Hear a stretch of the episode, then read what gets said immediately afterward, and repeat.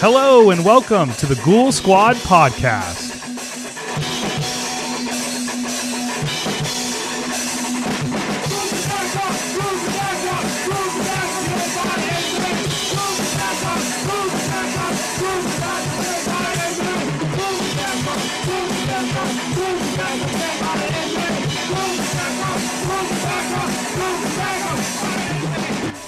Hello and welcome to the Ghoul Squad podcast, everybody. I am Keegan Preslak. I am Eric Hoff, and this is a horror podcast where two buddies in the middle of nowhere, in my brand new apartment, get together hopefully once a month.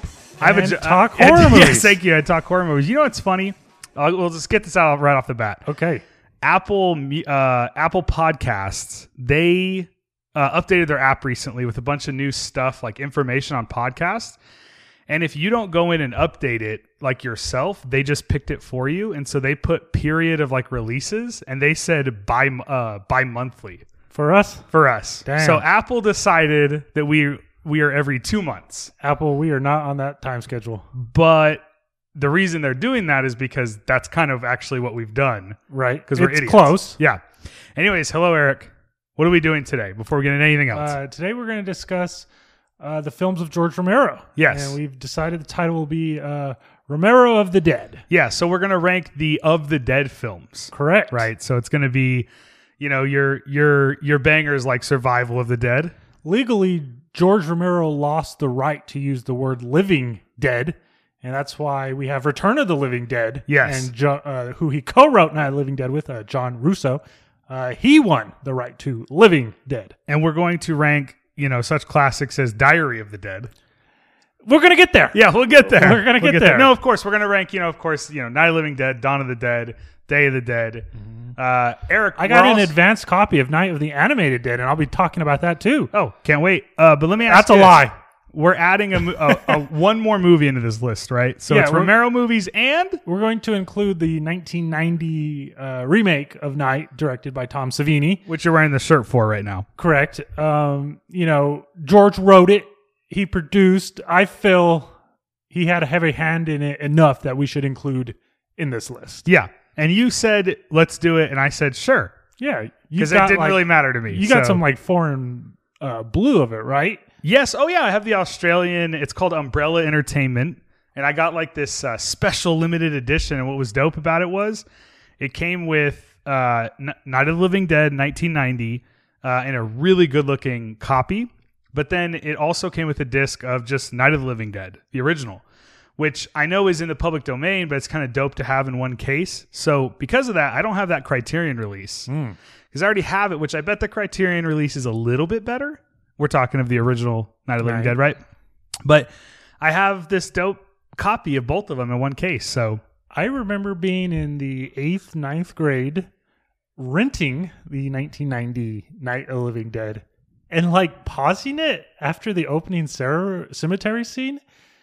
Even though like that scene is not much different from the original, just being like, "Holy fuck! Yeah. like, this is already really good." Yeah, it's really good, and you know why? It's 'ca- well, we'll get to it, but like it's because when Night of the Living Dead came out, it was still like early sensibilities in a way, where like in 1990 they could make it like more legitimate, but it's almost shot for shot in some ways.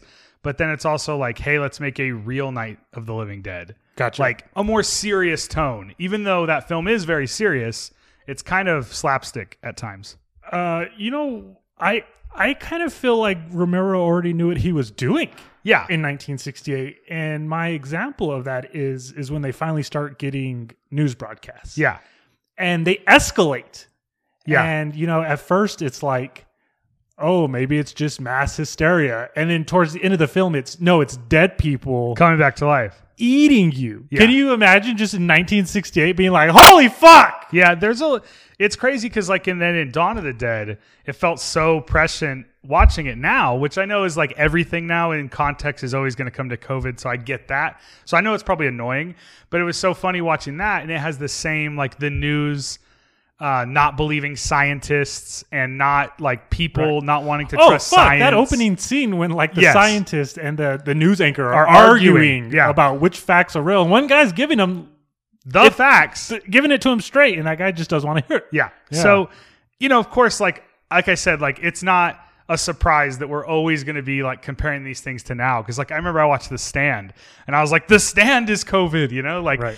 um but it's just amazing how how much Romero knew and had right at that time. That was so long ago. Mm-hmm. And it's only gotten worse. Right. With all that being said, we're not there yet. We're not going to do the, the the of the dead ranking just yet, right? Right. What are we what are we going to do first? Well, first of all, hello Eric. Yes. We don't talk except for when we do the podcast. I I probably said this before, but the podcast has ruined our friendship. Yeah, I would I'll, I would I'll try agree. to talk to you, and you'll be like, "Save it for the podcast." yeah. I think just the other day I was trying to talk to you about that new Aliens video game, and you were like, "Yeah, cool." No, I just I would think I was what oh, I was sitting down. No, okay. I'll tell you why that happened. Okay. I had just sat down for Don't Breathe 2 and it was just And starting. you're trying to get me to shut the fuck up. and I was trying to get you to shut the fuck okay. up. Okay. You know, it comes out tomorrow, the 25th of the Yeah. 24th of August. I've pre-ordered and I haven't got a shipping email yet, so I'm a little worried. You pre-ordered a physical copy of it? Yeah, yeah. Why? E That's what fucking Why? E-Dog does, Doc. That's crazy, Yeah, Dom. Yep. yep. I That's mean, is it crazy. any crazier from the physical blues you collect? Yes, it is. Okay. Well, explain. Okay, so here's why it's different. Streaming is like a low quality version of whatever you're watching, right? Agreed. So it's the bit rate is very low usually. Even if it's 1080p or 4K, it's not full fat 4K or full fat 1080p. So the movies you own actually do Better serve a purpose, right? Where games, it's the same thing. In fact, what's on the disc is pointless because you usually have a day one patch and then you have 300 updates throughout the, the life of the game. So that disc of, of the game, you'll never, it's pointless. And plus, so like clicking the game digitally is the same thing as as sticking the disc in, but you don't have the disc and you Right. never have to have a disc Correct. where you could say, well, oh, well, you could buy the movie from iTunes. Mm-hmm. No, because it's not the same quality. It's not the same. However, Having said that, having said that, if fucking uh, you know, I'm just I don't know who fucking developed that game, but if they go under or something, they Yes. want to pull it from the store. yep, Then you paid fucking forty dollars for something that you no longer have. Whereas since I bought Totally. the physical version, that's just just gonna sit in my collection forever. totally. That that's And a, now that there's no Hastings, I can't just fucking sell it back. it's a good example, except for the fact that like games come and go so quickly now. Like you're never gonna go back and play Aliens Fireteam Bravo after like six months. Like you'll never play that game again after six months. We'll see how good it is. Like I have the Friday the Thirteenth game and I don't play that. Well, yeah, that's kind of like it's a live a service bullshit game. example Yeah. though. It's like Because saying just like the Destiny. legality of it, and then they Oh, had to sure. stop working on it. And Yeah, I'm going to hope something like that doesn't happen. I no, but you know what? You're right in terms of like something new comes out that I'm gonna want to play, right. and then maybe I'm no longer gonna be interested in this aliens game. Yeah, I guess I don't worry about that with games, but with movies, I definitely do. Like when stuff like Cruel Jaws comes out, which is a terrible movie, but Awful movie. I really wanted to own it. And part of the reason why is I don't think, I think it's Severin. I don't think Severin's going to make that forever. Right. And then same with like stuff that Disney owns. Like if Dis, for instance, Disney owns The Prestige. okay. And so like there's this whole thing about anything that Disney owns, they're going to stop making physical copies soon. Now, that's just rumor. Everybody's scared cuz it's Disney, right? And they have Right. Disney Plus. So like Isn't Paramount already like fuck physical? kind of, but then they just put out like those new Friday the 13th packs. Oh, they put okay. out uh, that eight film collection Right. with the new transfers that Scream Factory did. Then they put out like a they put out Friday the 13th part 2 steelbook like a month ago. So I don't understand what anybody's doing. So that's how that's a Mm. That- little that's like great to hear that Friday the 13th is still like that big of a deal. Right. Yeah. It's still making them money that they can put that eight pack out like Yes. every other fucking year. The one difference with that, this new eight pack is it is the new four transfers from Scream Factory. So if it's funny because if you see it, it was listed at like eighty dollars on Amazon at first. That the new eight pack, and I was like eighty fucking dollars for that eight pack that they were selling for like twenty dollars. And I went and looked. I was like, oh, it's those new scans. So actually, that is worth it. You just only get those eight movies, Right. which, I mean, they're still selling that fucking And it's only like a hundred dollars. yeah, I No? think well, right. Not I hate- Scream Factory sale. I hate that I know this. It's actually 130 right now on Okay. Amazon, but no, for a while it was like I want to say it was down to like 90, Yeah. and it's the gr- one of the greatest sets ever made, easily. We're talking about the Scream The Factory. Scream Factory set. Friday yeah. the thirteenth collection. With all that being said, Eric, before we get to so we're gonna do trivia again. Hey, Yeah. trivia, trivia, trivia. I, I don't have a That was terrible. Like a jin- That a was jingle. really bad. Before we get to that, let's talk COVID and movies, and then we'll do the trivia. Okay, Oh, sure. So here we go again, Eric. Are you are you trying to go into sing song for everything? Okay. Uh, so What the fuck's going on with COVID with well Or with wi- movies or and in COVID. general? Right? Uh, is Halloween Kills coming out in And, October? and now Venom 2 is tentatively slated Yep. for 10:15. I can't see both of those movies coming out on the same day. You know what, Dom? From like the time I got vaccinated up until about 4 weeks ago, I thought it was over, Dom. it was going well. it was fucking going great. Gee, I was fucking Fast 9 was a packed fucking house and I didn't give a shit. yeah, I mean, I feel like last time we recorded the podcast, we were super positive. Right. We, it was called Theaters Are Back. and now We don't even know if they are back. and now you know what you know we're in Eddy County in New Mexico, right? Right. And we have like the highest case count in all of New Mexico. Yeah. Like what the fuck? So, anyways, because of that, uh, and just kids being super shitty at the theater, Yeah. I ain't trying to go to like six or seven o'clock showings Oh, I wouldn't. of films anymore because of how many people are there and because kids fucking suck. Yes. Yeah. So, but the next two weeks, I'm very excited for because obviously Candyman is the 27th. I heard you looking for the Candyman. Bitch, you know it's so much more aggressive in my head than it is in It- the actual it's- film. It's, it's almost And I- that's and- almost not even the line. and and it's not even the man that assaults Helen. No. It's one of the men in the lineup that has the good. Oh, you're looking for Candyman, bitch. Yeah. so, and then and then the following week is uh, I don't know if it's Shang or Shang Chi, the new Yeah. Marvel film. September third or something. Yeah, so I so I'm I'm pretty excited still though about the theater. me too. And here, you know, here's the thing. I, I feel like I'm going now to the theater, and it's been two movies in a row that I sat in the theater by myself. See, that's what I want. Yeah. Uh, well, that's not I- good. I- that's I- not good. No, well, I get what you're saying. I get what you're saying, but I, that's what I want in terms of being able to enjoy the film, uh, like literally, like because no Yeah, distractions. for but, sure. But then like comfortably, like mentally, because I'm not afraid that there's a whole bunch of people around me. Uh, like uh, Dana and I, we went to the 9:15 of Don't Breathe Two, and I was like, we should be chill, like at the 9:15 show. it's rated R. It's right. There shouldn't be children in here. And and when we walk in, there's like a huge group of kids outside that you know clearly they've already like gone and like they're Right. waiting. And I'm like, fuck yeah, you know that's what I'm trying to avoid. But then the theater was like still full, yeah. and so That's good news, by the way. It was full. Right. It sucks for It- your it- it- viewing it- experience. It was in the small auditorium, and and I'm not. s- And you know what? It was a good crowd, but physically, I was uncomfortable just because w- we're in Eddy County with the highest fucking COVID cases. Yeah. so that bothered me. Right. And, and you know, like I like I've said on every episode since this started over a year ago. Can you believe that? Yeah. Um, I don't want this to become like the COVID podcast, but it it just is one of those things. It's like on our minds, and especially like I, of course, like health reasons and deaths and stuff are horrible. Like all of that being said, we know that for us, like as film fans, it's been such a like Journey. it's yeah, it's been horrible trying to figure this out. Which I mean, again, like first world problems, right? I'm not dead Right. from it, and people have died, so we know that. Right.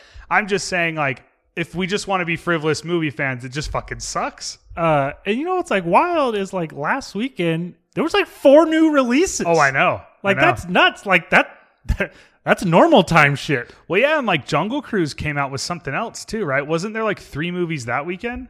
Something wild. There were so many movies this past weekend we didn't get. The Night House, Yeah. like we should have got it, but we got like the Protege. that new and- Hugh Jackman HBO movie. I don't. Oh, oh, Rem, uh, Reminiscence. Yes, That has Rebecca Ferguson in it, so I do want to see it. and something else that we did get. That movie's directed by Lisa Joy Nolan, and that's fucking Jonathan Nolan's wife, Okay, uh, which is fucking Chris Nolan's son.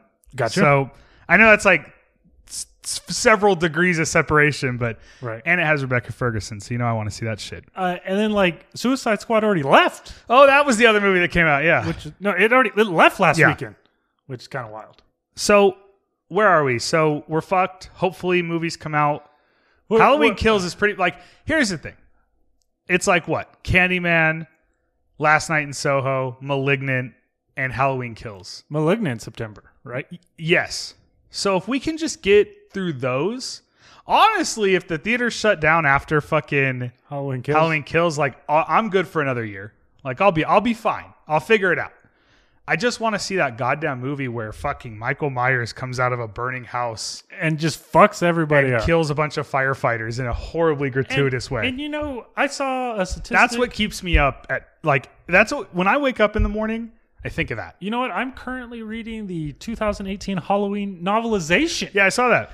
And uh, you know, I didn't I just didn't know you knew how to read. I thought I thought we didn't I thought we you know both what, didn't know you how know to what read. it is, motherfucker. I thought we were on the I same have to have page. something that interests me. Duh. Yes, yeah, nothing interests me. Well, that makes sense. Um, and you know what? I was gonna 100% rewatch the 2018 Halloween before Halloween Kills. Yeah. But now that I'm reading the fucking novelization, I don't think I'm going to. You should tell me the book's better.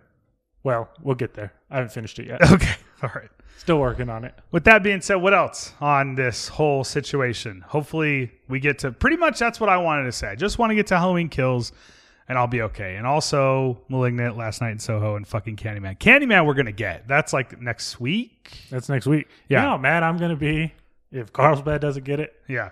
That's gonna be some. What are you going to do about the Night House? So I went to Roswell to see it. Oh, so I'll do a quick review of the Night House here in a bit. But what did what are you going to do about it? I can't be honest with you. I didn't know what the night house was until you like tweeted about it. How the fuck did you not know what it was? We've been waiting for it for a year. I, I went over at E Dog's head You just found out about two weeks when ago. you like were like tweeting about it, and you know what? I honestly thought it was a Netflix film. Holy Un- shit. Until I looked into it. That's and crazy. I guess because his last film was The Ritual, right? Yeah. David Bruckner. Yeah, and that was well, a and then Netflix he did film. he did stuff for Creep Show, and Oh, okay. then- yeah, So I guess maybe that's why I jumped to that conclusion. that's crazy. Yeah, I watched the trailer for it last year, I didn't. I didn't know that. so it, it hit Sundance in like I want to say February. It was supposed to premiere in May. It was supposed to come out in Oh, last May. year. The Night House, yeah, it was supposed to come out in theaters in May, and then they delayed it, and this is when it finally came out from COVID. So that's that's just crazy. But I, I know Hmm. you as said- always, with Eric, blowing my mind. I know you said you, you're going to talk it Yeah. in a second, Yeah. but I want to know now what was the audience like? Okay, How many people were there? so I get there. Okay, you had to travel 70 miles to Roswell by New myself. Mexico. Drove there, went in, sat there for twenty eh, through twenty minutes of trailers, Okay. and the first ten minutes, empty theater. It's awesome. Wow. Couldn't wait. I was like, oh my gosh, I get to see the night 10 house. minutes into the Ten- movie? So ten minutes into the movie, then somebody showed up. uh, uh, an older couple, like 45, 50 year olds, Okay. shuffle in with popcorn and candy and 10 minutes talking. They- into the film. They sit directly behind me, oh my god. There's there's a whole auditorium, a whole fucking auditorium. and they choose to sit right behind you. And I op- thought I only had that type of op- bad luck. and they opened fucking candy, I would say, for the next 20 minutes. okay, they're just crinkling and crackling And then ate popcorn for the next 30 minutes. Okay, And probably for coughing. The, yes. For the final hour of the movie, dead silent. okay. So thank God. So it didn't ruin my experience at all, but it did it did give me that. And you know, I know we're kind of when I these aren't rose colored glasses, these are COVID co- colored glasses. But I kind of feel like again, here's another COVID type thing that everybody's saying.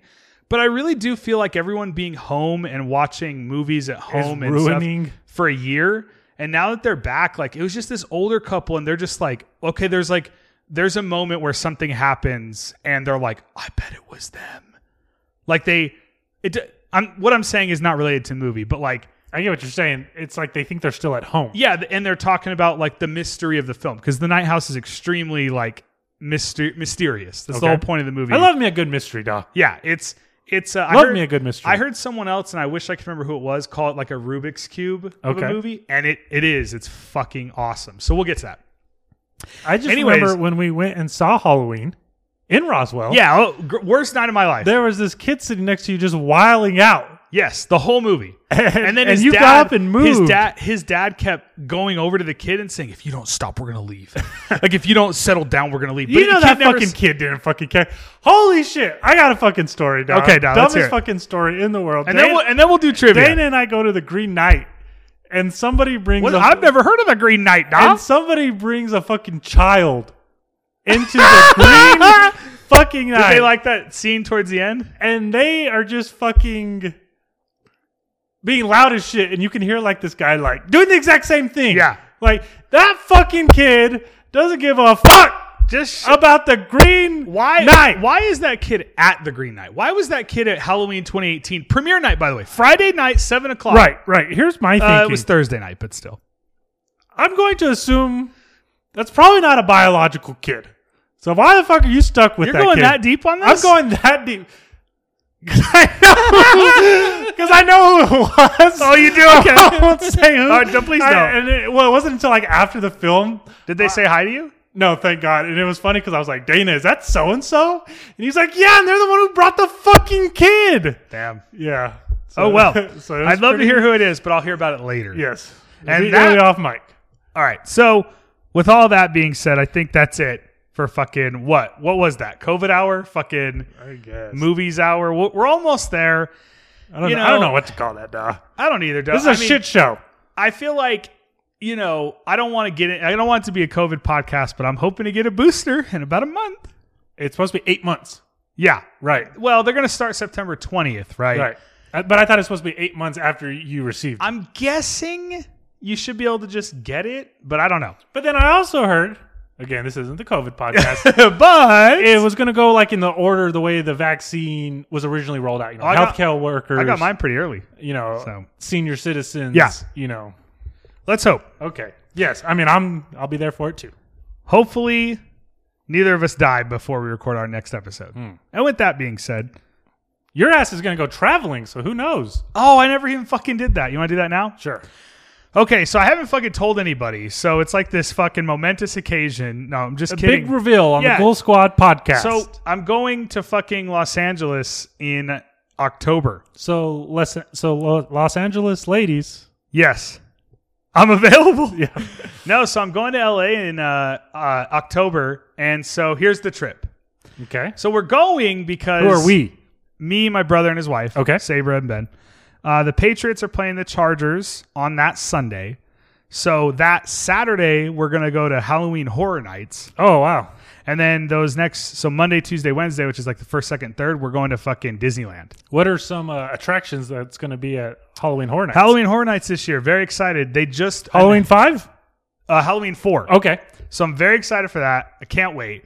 Uh, Texas Chainsaw Massacre, Oh cool. uh, Exorcist, and A Haunting of Hill House are the ones that I can remember off the top of my head.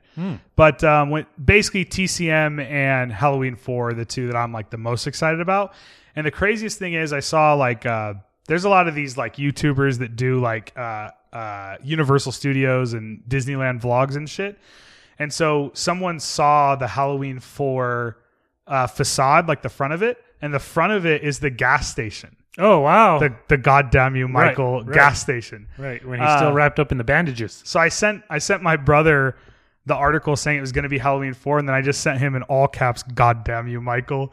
Uh, yeah. So there you go. I mean, I guess that's it. Like, there's not much more to say. But I've never been to Halloween Horror Nights. I always Me hate, neither. Like telling people these things like during COVID because it's like, oh shit, like should you be doing that? And it's like, well, fuck, I don't know. Like, let's table that because I have no I have no fucking idea what we should be doing. But But I've never been to Halloween Horror Nights, and Yeah. I'm gonna go October 30th, wow. and I can't fucking wait. Damn, you're going to be there in the in the heart of the season, the Doc. heart of the season, Don. I've never, you know, I'm not. I feel like a, I feel like this new age. You're gonna like this. Okay. I feel like this new age of like horror fans is like super into haunted houses and shit like that, Okay. or like mazes and stuff. And for me, like I think you and I can both probably speak to this. Like, yeah, I went to a haunted house once a year, maybe like the shitty one in Carlsbad, but like it's never really been part of like my whole horror upbringing. It's always I've never really been like a big haunted house guy or maze thing. So this is going to be like a big experience. Is the whole point? Because I've, I mean, it's fucking Halloween Horror Nights. It's like the one. This one and the Orlando one, which I hear is better. But Uh, I went to uh, Knoxberry Farm. oh, not Scary Farm. Yeah, uh, one Halloween season, Nice. one Fuck October, yeah. and that was it was nothing themed. I Yeah.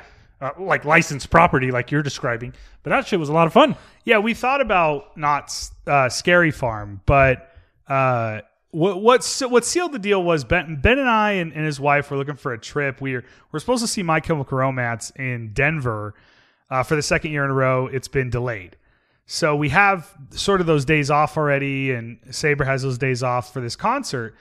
So last year we went to South Padre Island. I don't know if you remember that No, I don't remember and then me either. And then this year we're like, well, maybe there'll be a game that that day. Oh, maybe it'll be fucking. Maybe the Pats will play the Chargers because we knew they were going to play.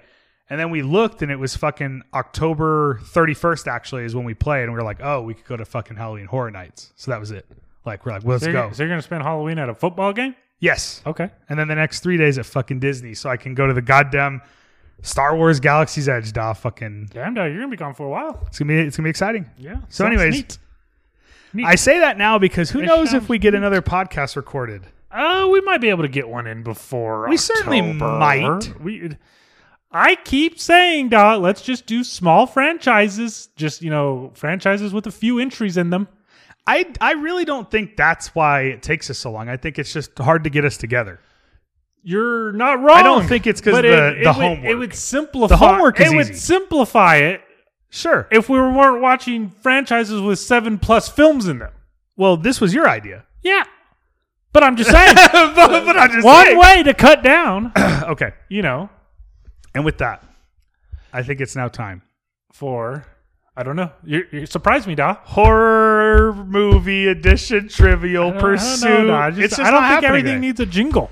Okay, Well, so it's so- not happening today. Yeah, so uh, so you know, this seems to have The been jingles. a fun thing to do. Uh, you know, we we recorded. On uh, Riverdale, what was that drug called? Jingle Jangle or some shit oh like that? fuck, no, I don't know. I, what what really pissed You me love off? Riverdale, da. the first season was really good, Oh, yeah. and then it just turned into some real bullshit. You know what, da? I'm going to. s- This, What, da? Can I just say the most like stupidest thing ever right now? No, Dom? no, we don't- we Riv- definitely Riv- don't wanna hear that. Riverdale was greater than the Scream TV series, yeah. and then after season one of Riverdale, well, then Scream is better than River. The Scream Yeah. TV series is better, But than neither of Riverdale. them are actually that good. Yeah, but they were fun to watch. I totally agree. That first season of Riverdale's a fucking blast. yeah. So uh, Okay, how there's we gonna this do guy. He keeps riding around on a bicycle outside. Dog. He catches my eye every fucking time. You gonna get his number or what? Well, I'll see what's up after we record. Um, Horror edition, Trivial you Pursuit. know, so there's six questions on a card. yes, we don't have Ben today. We don't have Ben is out of town. But yes, and uh, My brother. So we're gonna have to do these trivia questions, just the two of us. Yes. So and you Very know, intimate. Each each question is supposed to be from a different subgenre. Yes. Correct. So what we thought we would do this time is we would just go down the line and we would do a question at a time for each of us. Yes. And this is horror Trivial Pursuit. And you know, we're just having a good time. You know, when we got done recording last time, we played a full game. Yes, it was a And- blast. And that was a lot of fun. Yeah. I just worry that after, you know, even though there's like a hundred cards or whatever, we'll we'll have repeats. we'll just yeah. So uh, I guess I'll I'm gonna ask you first. Are you just Doc. gonna do the first one? Yeah. Okay. And uh, I'll be honest, I don't recognize what these. I only recognize, I think, what the bottom three are. Yeah, like we- in terms of genre. We don't know what the topics are because we're not we didn't actually get the card out that tells us the topics. But this first one is so fucking easy. Okay. If you don't get this right, I'm walking out of the goddamn fucking door. All right, you ready? That's how easy this question is. And look, I can tell All right, here we Keegan's go. getting all nervous because he's like, "Fuck, e dog hyping it up. I don't want to fuck this shit up." But okay, in the 1985 film Fright Night, Huh? What kind of supernatural creature is Jerry Dandridge? Uh, a vampire.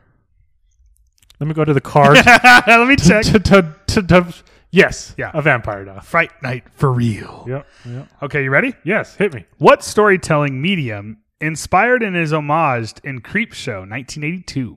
Uh, comic books. Yep. I'm not going to look. I mean, yeah, it's comic books, right? Yeah, comic books. All right. So scrolling, and, and we got three cards apiece. Yeah, I'm ready. So we got some questions coming up. Yeah, here we Yeah. go. All right. Number two, Da. I'm ready. In the final scene In the final sheen. of the 2012 film The Cabin in the Woods, what appendage of one of the evil gods emerges from the floor of the temple? It's a hand.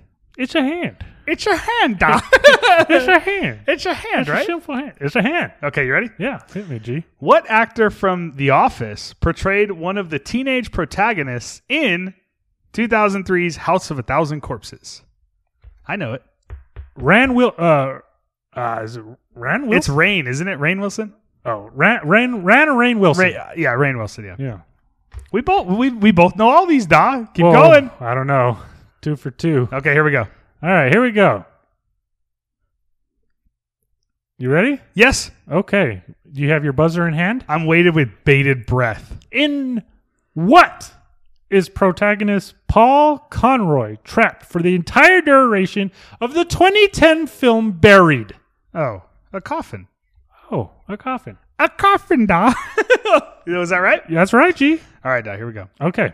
What is the name of the character that leads the team in investigating the paranormal activity of the house in The Haunting, 1963?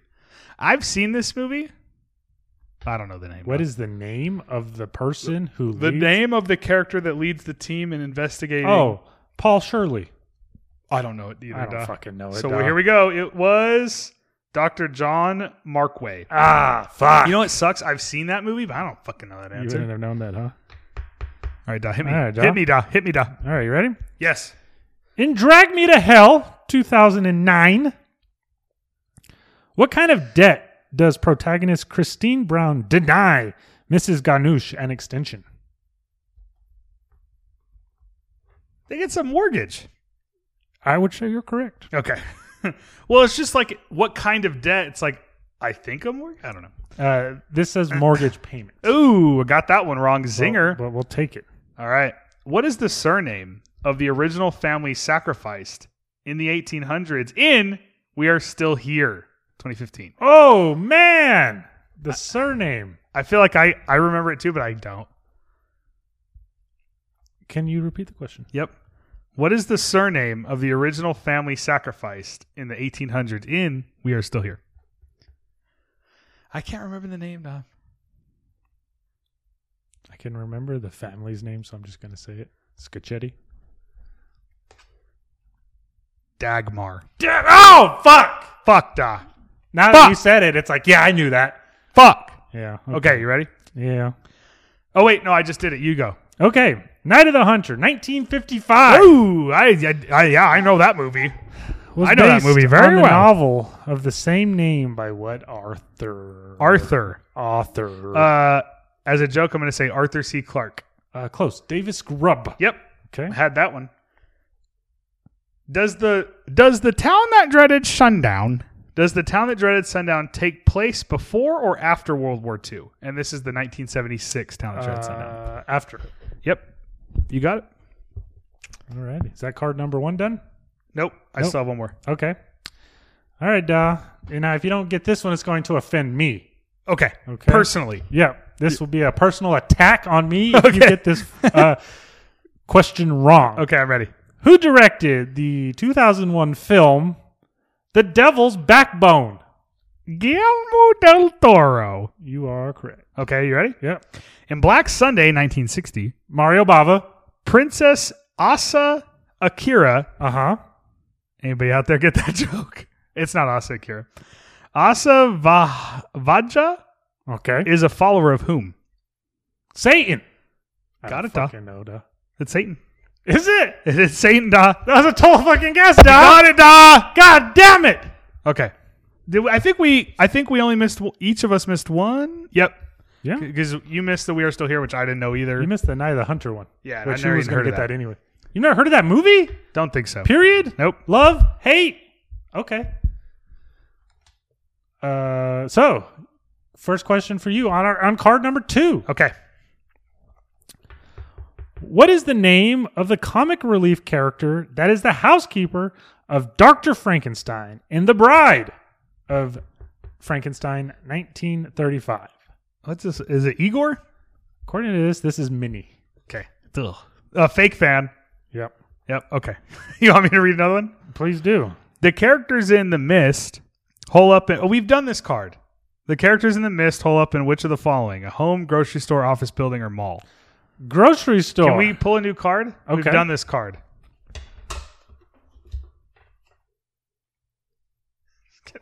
All right, here we go again. Okay, ask me again.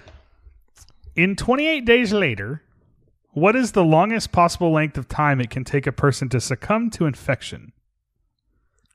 In 28 days later, what is the longest possible time it takes for a person to sus- to succumb to 28 weeks later? 28 days. 28 days. Uh 28 days was like when like the shit finally like like he wakes up 28 days later, Yeah. right? So Yeah. that so that's not the answer. That's that's a Can't bit be. of a trick question. I'm going to say 2 weeks. All right, here we go. 20 seconds. 20 seconds. That's why it's so fucking wild. I, I couldn't I wouldn't be able to tell you the answer, but when you think about that, 20 seconds and you're and done. you immediately turn. Well, you remember there's that scene where that bird is eating that fucking eye or whatever, and it drops the blood into that g- dead dude's eye. Into the dad's eye. Yeah. Okay. that is a fucking horrific movie. Okay. Oh, you go. At what university are the characters in Evil Dead 1981 students? Uh, well, it's it's they're in Michigan, so it's uh it's either Michigan State or Michigan. So I'm gonna say Michigan State. Yes. Got it. Would you got that? I would have gotten that. Nice. Okay. What? I What? feel like my brain would have tried to trick me into saying Miskatonic, Ooh. but yeah, Michigan. What? What actor narrated the Texas Chainsaw Massacre 2003? What actor narrated? Narrated. That film has a narrator? I think it. Uh, I know he's just in the film. Robert E. Arlie Ermey. Ar- Arlie Ermy. It's Yeah, gonna be that's, my answer. that was what I was gonna say too. Nah, I don't know what this is. Duh. John LaRoquette. He also narrated the original film, so it must Are be they the, just talking like the opening of like It must be August the- yeah. 18th, 19th, the, something in like the that. it was known as Oh. the Texas Chainsaw Massacre. That's Oh, not that's how cool. he I didn't know it talks. was the same guy. I didn't either. that's neat. That, All right, leave Doc. it to Brian Fuller and uh, Michael Bay. You know, in retrospect, those are good films. Like the Platinum Dunes I don't- films that we got, Well, not all of them. a lot of them. Like I think it was easy to write those off. Most most of them, but like the Nightmare on Elm Street remake. Okay, Okay. that's like the hard exception. Yeah. But most of those films, like it was tight that we got those. No, I totally agree. I mean, we like TCM and especially TCM the beginning. Mhm. The beginning is Bye. really good. Mhm. And then um, what else? The Friday Thirteenth remake is is It's good, fun. too. So what else? The Hitcher. Oh, the Hitcher's great. Yeah. I like the Hitcher. All right, Dad, let's keep us going on some goddamn trivia. All right, ready, G? Yes. What actor appeared in both The Invisible Man, 1933, and The Wolf Man, 1941? Well, I'm not gonna know, so I'm gonna say uh, Lon Chaney. Well, it would have been a good guess, but it was Claude Rains, Okay. who's the title character of The Invisible Man. Okay, you ready? I am ready. Protagonist Rocky Okay. is one of how many thieves in Don't Breathe? Three. Got it. I feel Got like we've done him! this card before too. Go ahead. I mean, FX has been playing that movie like every day last week Oh, really? because, you know, part two just came out. You Yeah. watched FX? Also, my mom. okay. uh, and also, you know, how would I not know that? I mean, it was a good movie. It's a fun movie. Go ahead, Doc. Easy question. All right. All right. This one's geared up for Kiki. In Insidious 2010, In the 2010 film Insidious, what does El- Elise Rayner call the purgatory realm where Dalton Lambert is trapped? so it's uh, it's the um, well, I know it. It's uh, the further. Correct. Okay, you ready? I am ready. It's one of my favorite movies of all time. In the innkeepers, in the innkeepers, Mhm. Leanne is leaving what profession to study the supernatural? Uh, she is leaving like housekeeping, hotel work. Right. Um, Oh God, what's it say? I just wouldn't have got it. I, maybe, maybe we have the wrong character acting, Oh, so we both got that wrong. we both got that wrong. Keep going. Doc. All right. In Peeping Tom, 1960. Mark Lewis conceals his knife in what camera accessory? Oh, a uh, let's uh, a lens uh, holder. Tripod. Okay. oh, we got a phone call. What do we do? Let's see what it is. I don't know that number. Okay. We don't know who it was. The killer in Terror Train Yeah. avoids detect. We've done this card before. We've done this card before. Yep. We've, we've done the card that I'm holding Fuck. before as well. Well, this is a bust stop. Uh, avoids detection by uh, donning what from each of his victims. Masks. Yep. Okay, go ahead. Uh, I feel like, do we do these on the fucking podcast too? we may have, duh. Fuck, duh. That's a gamble, huh? What is the profession of the crew that television reporter Angela Vidal is following at the start of Wreck 20, 2007? What was the question? What is the profession, A firefighter. correct? Okay, here's a, here, I wish this was like a real question because it's awesome. Okay. In Martyrs, Yes. 2008, Okay. which character is haunted by a disfigured, emaciated woman, Lucy or Anna? Lucy. Yep. I mean, I just looked to make sure we had it, but of course, yep. All right, let's let's rattle them. All right, let's rattle 'em. I'm ready. All right, last one. Last card. Yes. In Science 2002, what is the term for the geometric shapes the Hess family find in the fields of their farm? Is it just crop circles? It is just crop Okay. circles. Protagonist Graham Hess in Signs. Uh, we, we've done this card. So this must be okay. I'm gonna just I'm done because this is protagonist Graham Hess in Signs. Which of the following dir- uh, is their doctor, lawyer, priest, or former baseball player? We did this card, and it's Former priest. baseball player. no, because I said for. Remember, I said this is fucked, Doc. We fucked this up because we're doing the same cards we did. What are the odds? I don't know. How did this happen? I don't know. Yo, you fucking shuffled them. I shuffled them for an hour before we started. All right, Doc. so we're gonna move on from trivia. We Yeah. promise next time, but I promise Eric shuffled them. I shuffled them legit for a minute. Okay, so that was That was the bus. That was horror trivia. we love the horror trivia. We hope you do too. All right, here's what here's what we're gonna do. Yeah, okay. Just one card a piece. We're gonna no, just get one question. out, and no, and we'll do the whole card, but just read them. How We'll would go that- back and forth. Okay. Well, You don't want to go back and forth. Okay. yeah. So what do you want? Just, pick- a card. Just pick a single question. what special effects artist created the werewolf transformation scene in American Werewolf in London? Rick Baker. Yes. I All mean, right, you obviously, ready? I don't need to look. Yes. All right, uh, I'm gonna give you a simple one Okay.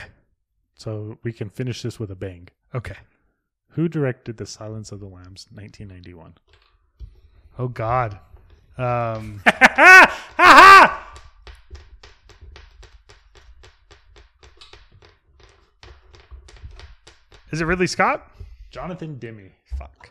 Ridley Scott did Hannibal, didn't he? Yeah. I thought you would have known that one. Gee, are you not a Silence of the Lambs I'm kind not. of guy? Why now? Why is I'm not. that? Well, I mean, I don't know. I mean, I don't know. It's just a lot of bullshit. Didn't grow up with it. Okay, I, know you like uh, Buffalo Bill. Here's the thing, G. I You saw look that up to film him. probably like ten years ago. Well- I didn't grow up with it, and it's a great fucking film. I know, but you know, it's one of those things. Like I've seen it, but it just wasn't. I don't know. It's like because Instrumental. you could also say like The Exorcist in a way, like which I'm not is not the same era, but like Exorcist is not a film that like I really associate with, but I know it's like a classic and amazing. You know. All right. With all that being said, it's fucking done. We're done with the trivia. We love the trivia, but we just fucked this up somehow. So You know, uh, it wasn't our fault. It was just well- fate decided us to look like fools, which Yes. it normally does. So should we do what we've been watching, Tom? Let's do what we've been watching. All right, hit the music. Let's all go to the lobby. Let's all go to the lobby. Let's all go to the lobby to get ourselves a treat. delicious things to eat. The popcorn can't be beat. The sparkling drinks are just dandy. The chocolate bars and the candy. So let's all go to the lobby to get ourselves a treat. Let's all go to the lobby to get ourselves a treat. What do we want to do first, Tom? Uh, I'd like to go first. Okay. Because it's not, it's it's some of what I've been watching, but it's more of what I've been playing. Ooh. Okay, so I with believe it- yourself. it was well. a little too much. So the last time we recorded, I believe I had said that I just finished uh, part seven and eight of Resident Evil, Yes. and I and I loved them so much, Doc. And since then, I have played through part two, the remake, part three, the remake, part four, and I'm currently like six hours into part five. How do you have all this time? I know it's fucking nuts. It's like, nuts, Doc. Uh, and so here's the thing: I'm How like, do you have time to skate, go to your mom's, eat, work? work, play all these games, and watch all these fucking movies? And you know what's funny is I complain that I don't have enough time I know, but well, it's because you f- you fill it with fucking a lot of shit. with a lot of bullshit. Yeah. Um, so I'm just like loving Resident Evil, right? You know, so I remember one time being like, Keegan, let's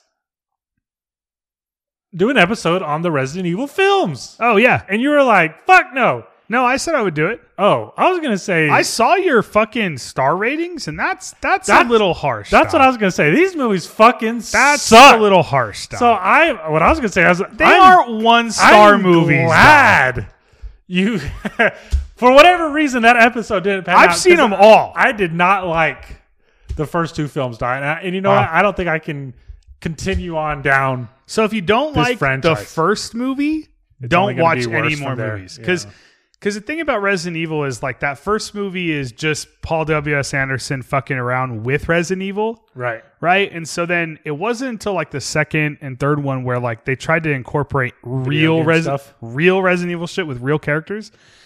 And by that time, it's more about like, oh look, it's Chris Redfield. right, Like at that time, it's eh, there's Claire, right? And so they sort of become like I'm trying to think of how to put it. Like almost they're not legitimate movies at a certain point, but if you go long enough, there's a couple of them that are like gorgeous. They look so good. Uh, one of them I think is called Afterlife, Mhm. and it's one of the prettiest shot movies I've ever seen, but it's terrible, Here's terrible, terrible, terrible. here's what like really just like bummed me the fuck out. Okay, Is it going to be that it wasn't the video games? no? no, Okay, not- good because but- no, we don't care about that. what's what's funny is like I was super excited whenever I read that Nemesis is in the second film. I was Yeah. like, "Holy fuck, that's awesome!" You know, uh, they even have Jill hold her side after she gets hurt. That's that's neat. I'm into that. I think that's cool. I want it to be video game Sure. accurate, but there's a fucking scene, da. Where I'm gonna give two instances where I was just like, "This is the most cringe shit," And we're in talking the about the Resident fucking Evil films. world. Right. We're talking about the films, and specifically part two. They're in a fucking church, and fucking is Mila Jovovich's name Alice? Yes. I also, I'll, I'll give those films this. She's very fun to look at. Yeah. Okay. She literally. But, but let me ask you this. Okay. You're playing the Resident Evil films or games. Yes, having a blast. Are those games about a hot woman wearing leather? no. Why are the movies that then? Because Because that's, Paul W. S. Anderson. Well, because it's Paul W. S. Anderson's. Uh, that's his worldview. Right. Basically, is what I'm finding out. Uh, Because he also. Uh, no, I've got the wrong guy. I was gonna say, didn't he do Underworld? That's the other guy, that's uh, something short name. and he, he and he was married to her for a while. Lee- Which Paul W. S. Anderson's married to Mila Jovovich. Kip. I can't Bill. remember his fucking name. Keep going. Okay. She burst through like the top stained glass of a church. Yeah. Okay. Does this sound familiar? Yep. And they're fighting Lickers, which is a monster also from the fucking video game. Uh, she launches her motorcycle into this monster, which shoots it up in the air, which she then shoots the bike to make it explode. Right. All right. Example number two of this is the most cringe shit in the world. They're in a fucking graveyard. Zombies are popping out of the ground, and they're like doing like jump kicks Yeah. and flips. And I just I can't take any karate against zombies, duh. Right. And it's like it's very uh Early 2000s Matrix Matrix right with that. inspired. Dun, dun, dun, Yeah. dun, dun, dun. I can't do it. Duh. Yep. I just can't fucking do it.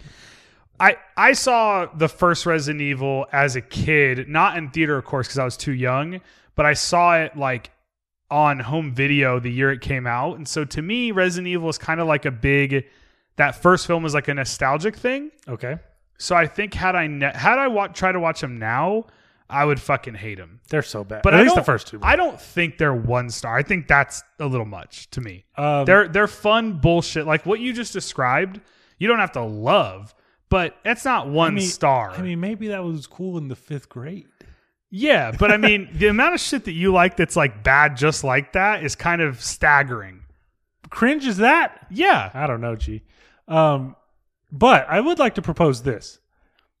I am of the thinking that zombies kind of had, which is an appropriate topic because we're talking Romero for this episode. They got their restart, their Uh-huh. resurgence in 2003 Yep. because that is when we got Dawn of the Dead. and Shaun of the Dead. Yeah. But Resident Evil predates both of those films by a year. Yeah, I mean, the again, you already described why it's not that at all. Those are like action films. They're not. They're not like they're even that first movie is just like a big. God, I'm remembering the dogs and shit. Yeah, that movie isn't good, but What really bums me out is the super liquor. God damn it, that's so fucking awful. see, it sounds like you're you don't like them because they're not the games. That's what it sounds like. You're, It- you're, no, it you're looks right. like I don't dumb even know What bullshit. a, well, I don't. I don't know what a super liquor is, and No, I've that's seen not all even a those thing in the movies. game. That's a thing in the movie. I don't remember that. I don't know. I haven't seen the second movie since it came out. Okay. But the first movie, I mean, you have to give him credit for that cool mystery, like how she wakes up in that house and stuff. Like I think that all that's really cool. And then she goes down into the facility and all that. Whatever.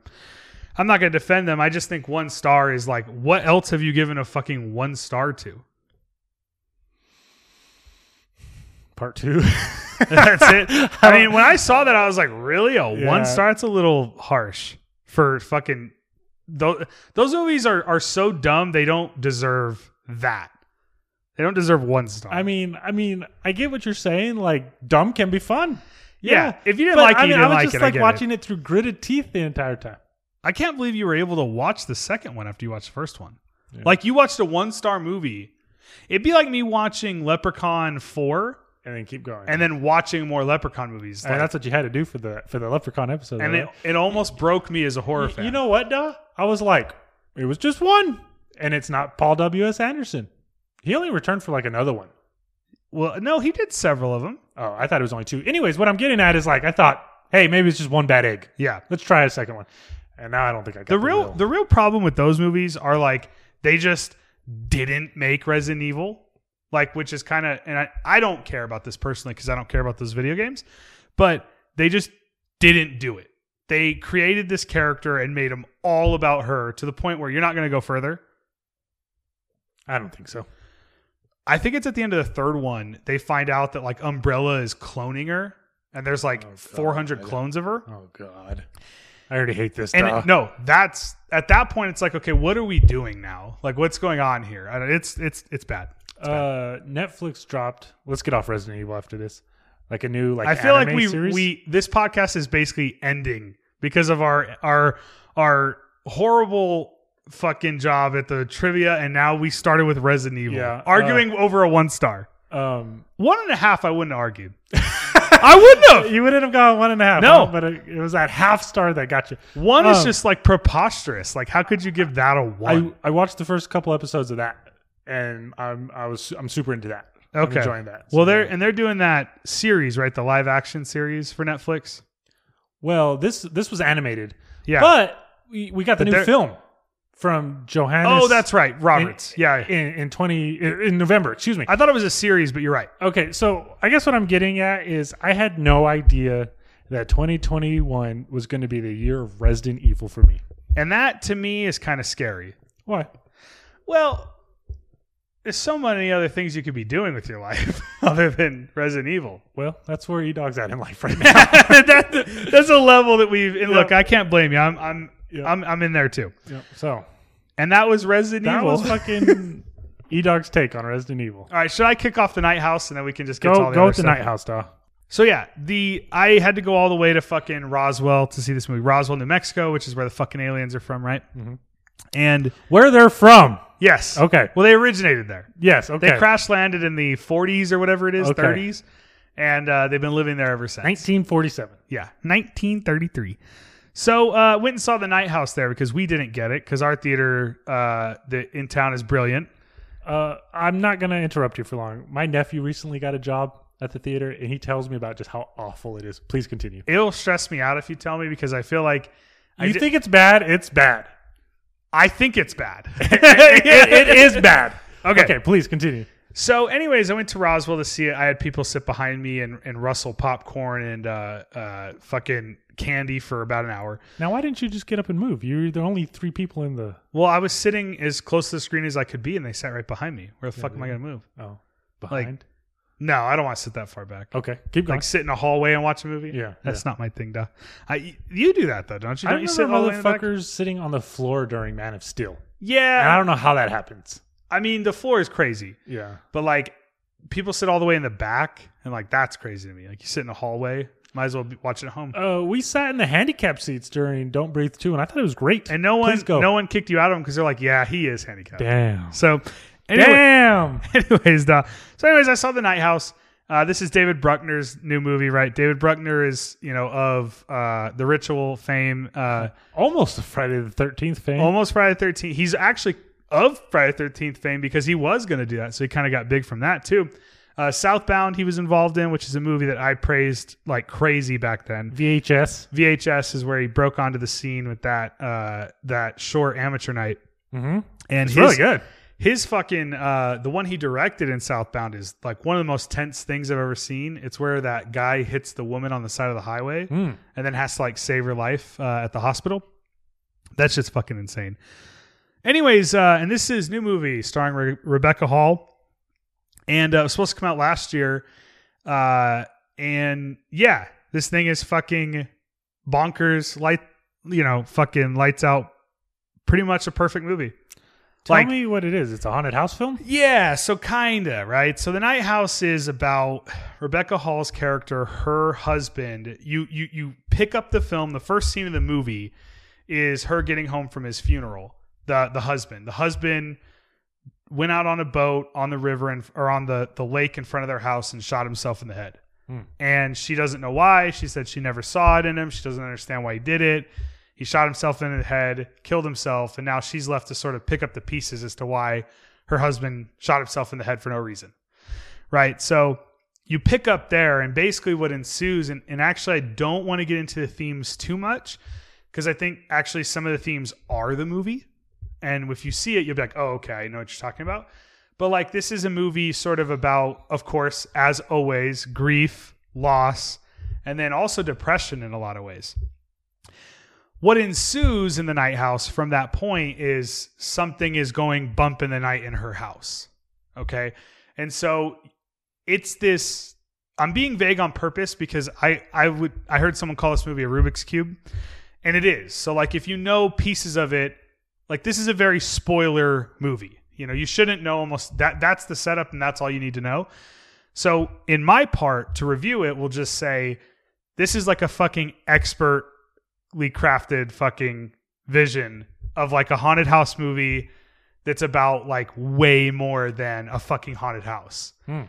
And it, it it blew my mind not so much it's not like you're going to, you know, fucking some giant monster's not going to crawl out of the basement in the night house. So like I don't want to imply that cuz I'm hyping it pretty hard, but it's just brilliant. It's just, you know, it's like when you saw I'm afraid to say this title, but it's like when I saw Hereditary. I don't think it's like to that level. It, I don't think like Hereditary. I think is a masterpiece. This is like reaching to that. Like it's it's pretty fucking good. And the reason Hereditary works so well is it's about 200 other things. It's not a fucking haunted house movie, right? It's about, you know, losing your child and blaming, you know, your family and not wanting your fucking child and all those things. That's what that movie's actually about. And the Night House has that as well. But then it's also go bump in the night and it's fucking scary. There's like, I can remember two to three, four scares. Yeah, jump scares, but it's also just unnerving. This is a very unnerving movie and it spirals out of control uh, all the way to like the craziness. And at the end, you're like, holy shit, that's what this was about. You know, and I guess I'm going to leave it at that because I don't want to spoil it. So it's uh, really fucking good. I worry people watching this at home.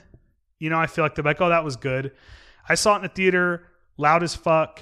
Thought it was, I mean, it's going to be on my top 10. It'll definitely probably be on my top five, maybe. I mean, it's going to get tight, right? If all those movies we listed come out, Mm. it's going to get pretty tight in that top five. They get pretty tight.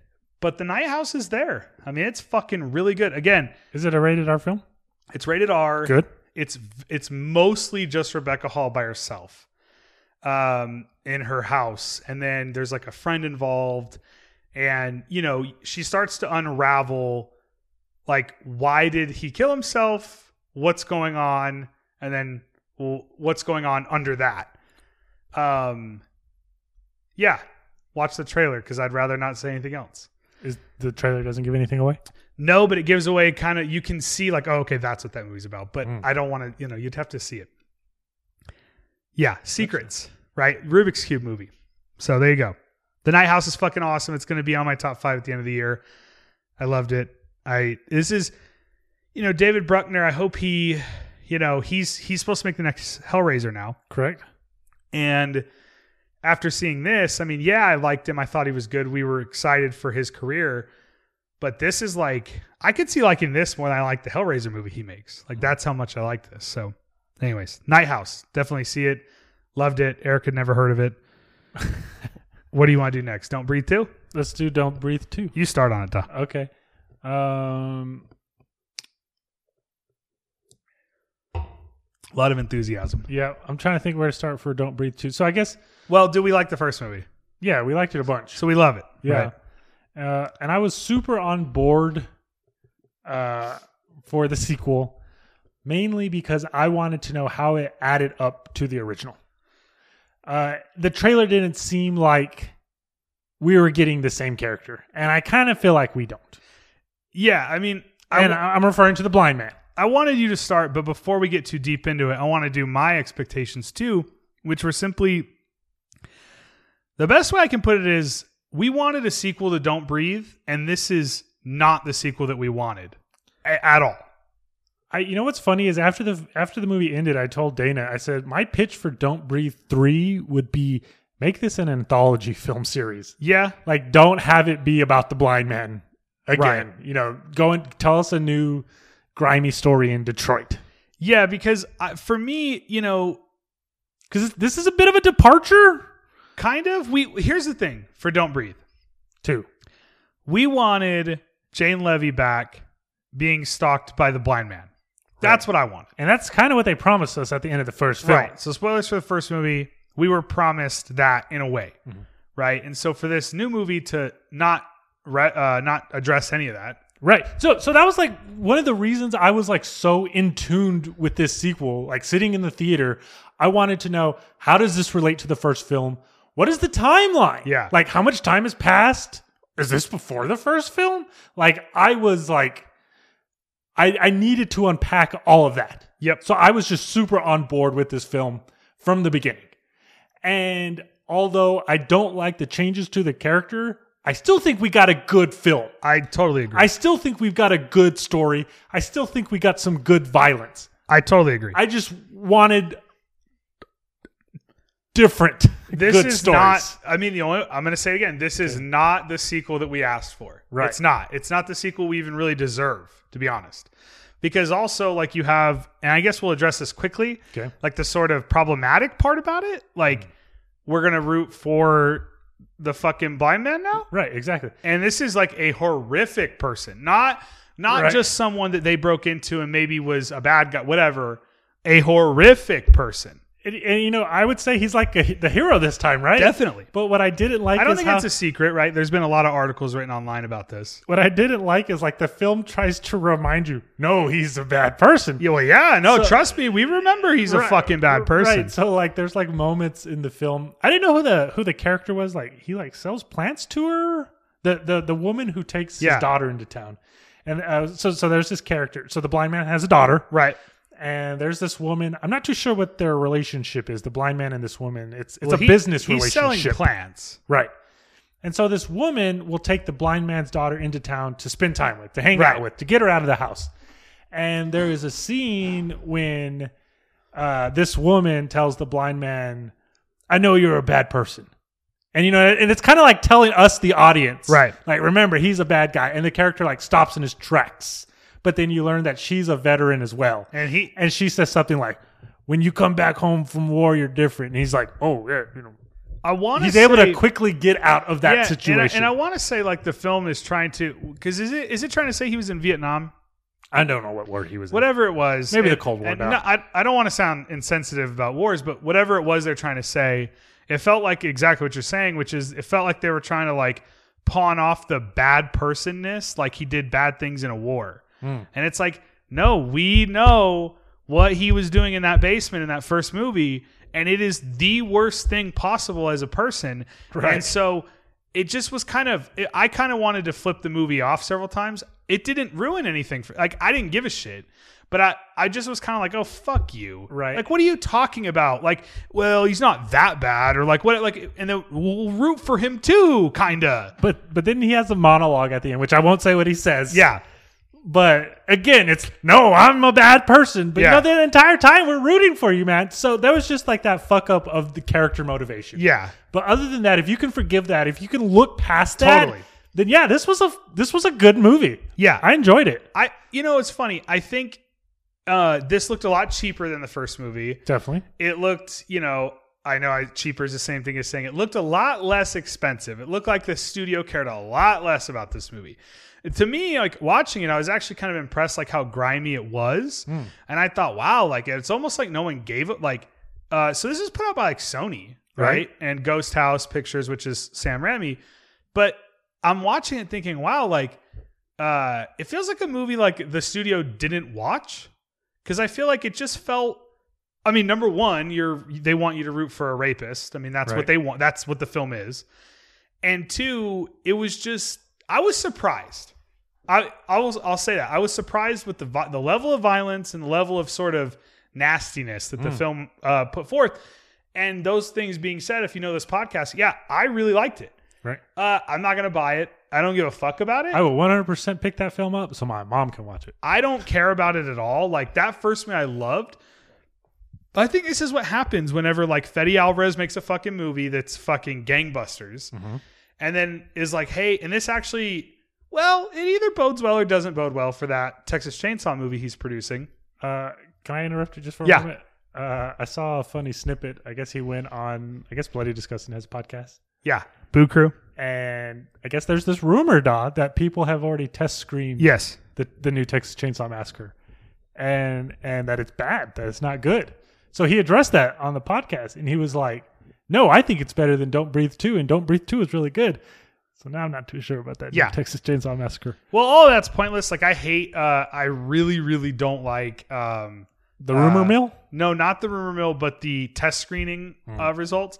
I don't know if you remember, but like when Halloween 2018 was coming out, there was like supposedly some test screening of that, and everybody said they hated it. Hmm. And guess what? Like I- you don't you don't have to outright love Halloween 2018 like I do, but like that movie's not a bad, Bad. movie. It's Yeah. fucking really good. So I just kind of feel like all that's always bullshit. Like Hmm. and especially like test screenings, they're usually the audio's not finished. They're usually not have done any Hmm. reshoots or, or or editing, and there's so like generally They're not getting the full film. right. And guess what? If audiences didn't like that, the Texas Chainsaw movie, that's probably bodes well for us. It's probably fucking mean spirited and fucked up, and we'll probably like it. Um, how come they haven't done no marketing for that yet? Huh? Well, because Is there's there a release date? n- no, but because probably because movies aren't coming out. I don't know, but um, I don't know. Hmm. There's D- a sensible answer. don't breathe two is uh i mean again I, i'll just say it one last time it's it's definitely not the sequel we asked for or wanted like fetty alvarez didn't direct uh we don't get jane levy and in fact i feel like there was a lot of like i had a lot of baggage coming to this movie Okay. because i knew we were ha- gonna have to root for a rapist Okay. okay i also knew that jane levy had like shit talked fetty alvarez and like his filmmaking Right. and so i knew she wasn't it for sure like there's no cameo And, and he kind of shit talked her back. yeah Oh. Yeah. and so, and I know that's like kind of shit around the movie. So again, I really enjoyed watching this movie, but it just kind of buzzkilled the whole thing for me. And then the movie was just like, you know, I- I'll just say this, and I feel like I'm, I apologize if this has been too spoiler already. I, I don't. I feel like this is all in the trailer. But the first thing that happens is someone gets hit in the fucking head with a hammer really hard, and it- it's fucking uh, violent. And I was like, oh, okay, well I'm back. Like I was like, all right, fuck it. I mean, Right. you know that that was literally how I felt. Like once that happened, I was like, oh yeah, like this is gonna be violent. Okay, you know, uh, no spoilers, but there's a scene uh, that involves a machete yeah, at towards the end, and I was like, "Use it, use it!" You know, Yeah. I'm just like cheering it on in my head. So I mean, it, it fed my it fed my you know primal urges Yeah, of it- violence. And I will say, like, that's what I'm saying by the studio part of it. Like, it was almost like they just let them do whatever they wanted, Mm-hmm. uh, which is cool, which is cool. But uh, I was surprised. And so I did like it.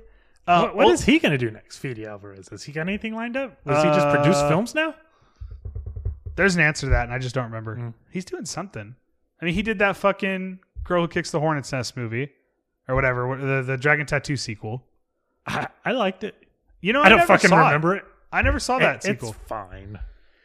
So I guess that's it. Do you remember when Allen Theaters would do five dollar Thursday nights when the film was going to leave? Yeah. That's how I saw it.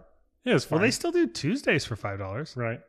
Um, is that it for Don't Breathe Two? Oh, I got a tricky question for you. Okay. Is it Ghoul Squad approved? Yeah. I'm saying yes. Okay. Yeah, yeah, I think Okay. so. Uh, Here's the thing with Ghoul Squad approved. Not that it's a thing, but let's say it is. No, films Uh, need that stamp, dog. It's going to be on the fucking cover art of the blue. No, I l- here's the thing. I just I know I start to say these things where it's like I really liked it, but I am not going to buy it, and I genuinely I I'm not going to buy Don't Breathe Two. I'll That, tell you that that's right the now. true stamp of approval. Yeah. Yeah. Kiki's going to buy it. but I really liked like if you want to go sit in a theater in your local town and watch fucking a mean spirited violent film that has you know, some it just sucks because it's like characters you care about, but also you're rooting for this person that did those horrible things in that basement.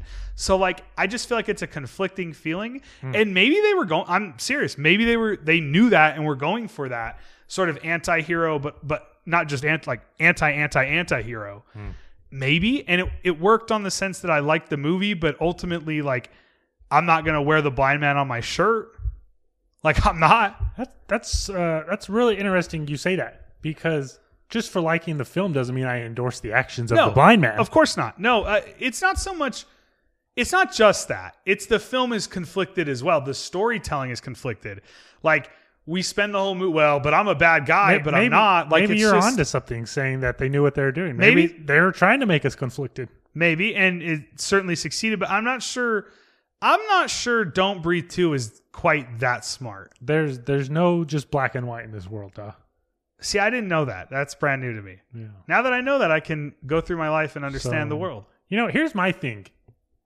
Uh, I guess you gotta give. I guess uh, maybe it depends on the heinousness of the crime, but I think most people deserve a second chance. Though I depends on how much I they do try to too. rectify their their first problem.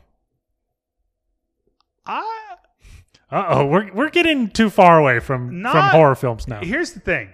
I agree with you, but not what he was doing. You, you're saying that's unforgivable. I don't think that's a forgivable thing. It's because the the amount of premeditatedness that took, Okay. that to me is not a forgivable act. Okay. If you uh, I know this is getting too deep, but if you accidentally do something or out of rage or whatever and, and you you you fuck up a, a mistake. Okay. I don't think what he was doing in that first movie is a mistake. Like that was premeditated. Oh no, he had to plan all that. when you do stuff like that to me those that does That's not- evil. that's evil right and Gotcha. i don't believe in evil but you know what i'm saying that that does not like fuck you basically is how i feel about like if you're that premeditated in what you're doing then fuck you basically I'm with you. because you could have decided not to do it you know you And, could have and, and what's also fun is like the film had to come up with somebody that was like more evil, Or- Right, Or, like see, equally evil. and- eh, but then And it's like they they do, kind of succeeded. they do drugs i guess Well, uh, they harvest organs. Spoiler alert. i know but by that time i was like whatever Yeah. like it's just too late in the movie to Look- like I, I'm gonna say let's get off. Don't breathe. Yeah. But uh, I was super on board when like you know the movie and the trailer initially tells us one thing, but then there's a shift yeah in who are the good guys now. yeah And I was super into that. And then it shifts again, and I was super into that. yeah So yeah, I was along for Don't Breathe 100%. I went to the 9:15 p.m. showing and stayed awake. it feels like I, I doubt it was. It feels like a movie that wasn't Don't Breathe 2 and was wr- written to be Don't Breathe 2. Oh. And added characters. Now, when I say that, If that it- movie was just called like The Blind Man's Revenge, Right. We would have been like jocking this film yeah. much harder. Well, it wouldn't have all this weird baggage sort of going into it. But again, Right. I do want to say, like, I say it's School Squad approved. I liked it. It was fucking, uh, dude, when that, when they hit that person in the face with a hammer, I thought, nah, okay, I'm Uh, in. There, there's a part where a dude takes a screwdriver to the cheek. Yes. And I was like, whoa. I know, and I was like, you know, I, to me, I feel like that was the Fetty Alvarez ness of it, like the sort of ingenuity that he was bringing to it, where like you don't just have violence, you have like this person need that screwdriver. We'll just say that, and I was like, wow, like this is pretty intricate. Like I was, I was surprised by some of that stuff. So yeah, I liked it as well. I'm definitely not gonna buy it because I didn't really care about it. Like I'm not like fuck yeah, don't read too, but I was like hell yeah, that was fun. That was fun. I'm, I'm with you. Okay. I'm with you. So uh, What do you want to talk next? You want to do Candisha? let's do Alicia Condisha. I knew you were going to do that. Doug. Because they do it for like an hour. Alicia in the film. Condisha. Alicia. Con- After I fucking saw this movie, that's all I could think of. Yeah. Uh, So I guess let's say what Condisha is. and the way they say it, too, so like so their, their people know what the accent- hell we're talking about. Alicia Condisha. Alicia Condisha. Alicia Condisha.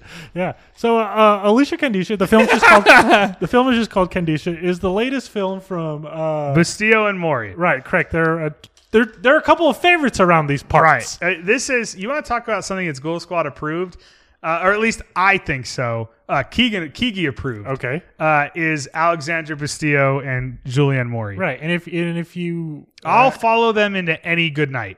and and if you if this is your first time listening to the Ghoul Squad podcast or watching horror films, uh, there are a couple of French horror film Yes. directors that we like. They're they're a directing duo. Let's just get out of the way, right? They directed one of the most groundbreaking, earth-shattering horror movies of the last twenty years. They He's directed talking about Leprechaun Four. yes. Yeah. They directed Inside Correct. in 2007. Right. And the film, you know, there's films that that that come up to your door and bust your door down and change a horror world. And there was like six of them at this time, and one of them was Inside. You know, it'd be like this, Martyrs, like the French extremism wave. Like Yeah, it was yeah. just insane. Of course, you have other stuff like Frontiers or them, but um, the, you know, this was oh high tension. How could we forget? Right. So like, but inside is so. I don't know if I use this word for don't breathe, so I hope I didn't. But i- inside is so heinous in its violence uh, and storytelling that uh, I'll follow these guys forever. Um, and so I've seen everything they've made. I've seen Livid. I've not seen Livid because it's not in the uh, here in the states, but it's easy to obtain, right? Yeah, I've seen uh, Among the Living, Leatherface. Leatherface, which is good, and now That- that's Candyshop. a film I'm willing to defend. And they, yeah, oh, I really like Leatherface. Yeah, and th- they have a new movie coming out that sounds great. It's the called- Deep House. Yeah, it's about a haunted house underwater. Yep. And I saw pictures from behind the scenes, and they're shooting that thing underwater. Holy like shit, on a yeah. set, they So- Uh-huh. built a house underwater, like a miniature and shit. It, they're- it's fucking crazy. That's such an awesome premise. Yes. Yeah. Okay, but we're but we're talking Alicia Kandisha. Alicia Candisha. Alicia Kandisha. Alicia Kandisha, which is uh Can I say it? Please do. It's the Moroccan Candyman. There you go. The Moroccan Candyman. But the film takes place in in France, right? Yes, but Right. the And- legend is a Moroccan legend. You That's are- what they say in the film. You are correct. I'm gonna try. I ha- only saw the film once. It's Same here. been- it's been a second since I've seen it, but I'm gonna try my best to rehash the legend. Alicia Candisha. Alicia Kandisha, Alicia Kandisha, Alicia Kandisha. Okay, so during some Persian war, Yes. a woman's husband was murdered. So this woman, in an effort to uh, revenge, Take her- revenge? take revenge from her of her murdered husband, she seduces men and then kills them. But eventually, six or seven men, and that number's important. We'll say six Okay. murder Alicia Kandisha. Okay. so now in the present there's this if you urban haven't legend. seen Candisha, it's the, what you're doing sounds fucking insane. Alicia But if, Kandisha, but if Alicia you've Kandisha. seen it, you'll know exactly what he's talking about. okay, so and it's on Shutter. Yes, The best six dollars I spend a month. This was the, in in in my world. I would pay for Shutter, and uh, Shutter would fund and put out, which they didn't fund it, but uh, movies by directors like this. Like these guys should be making everything. Like how we say like Aja should be making everything, or um, you know, and and I feel like they don't. But these guys have actually ended up putting a bunch of movies out lately. But g- go ahead. Okay. Did you ever see Among the Living? I did. Okay. I did. Uh, also thanks to Shutter. Yes. Okay. So now in the present, there's an this urban legend where you can evoke Kandisha. Yep. Alicia Kandisha. Uh, it, it involves blood. I forget, and you And a pentagram. and you and you call her name. Yes. And the idea is abused women. Correct me if I'm wrong at any point. Abused women summon her to attack their abuser. Right. So we meet this woman, and uh, she's got several close friends. Yes.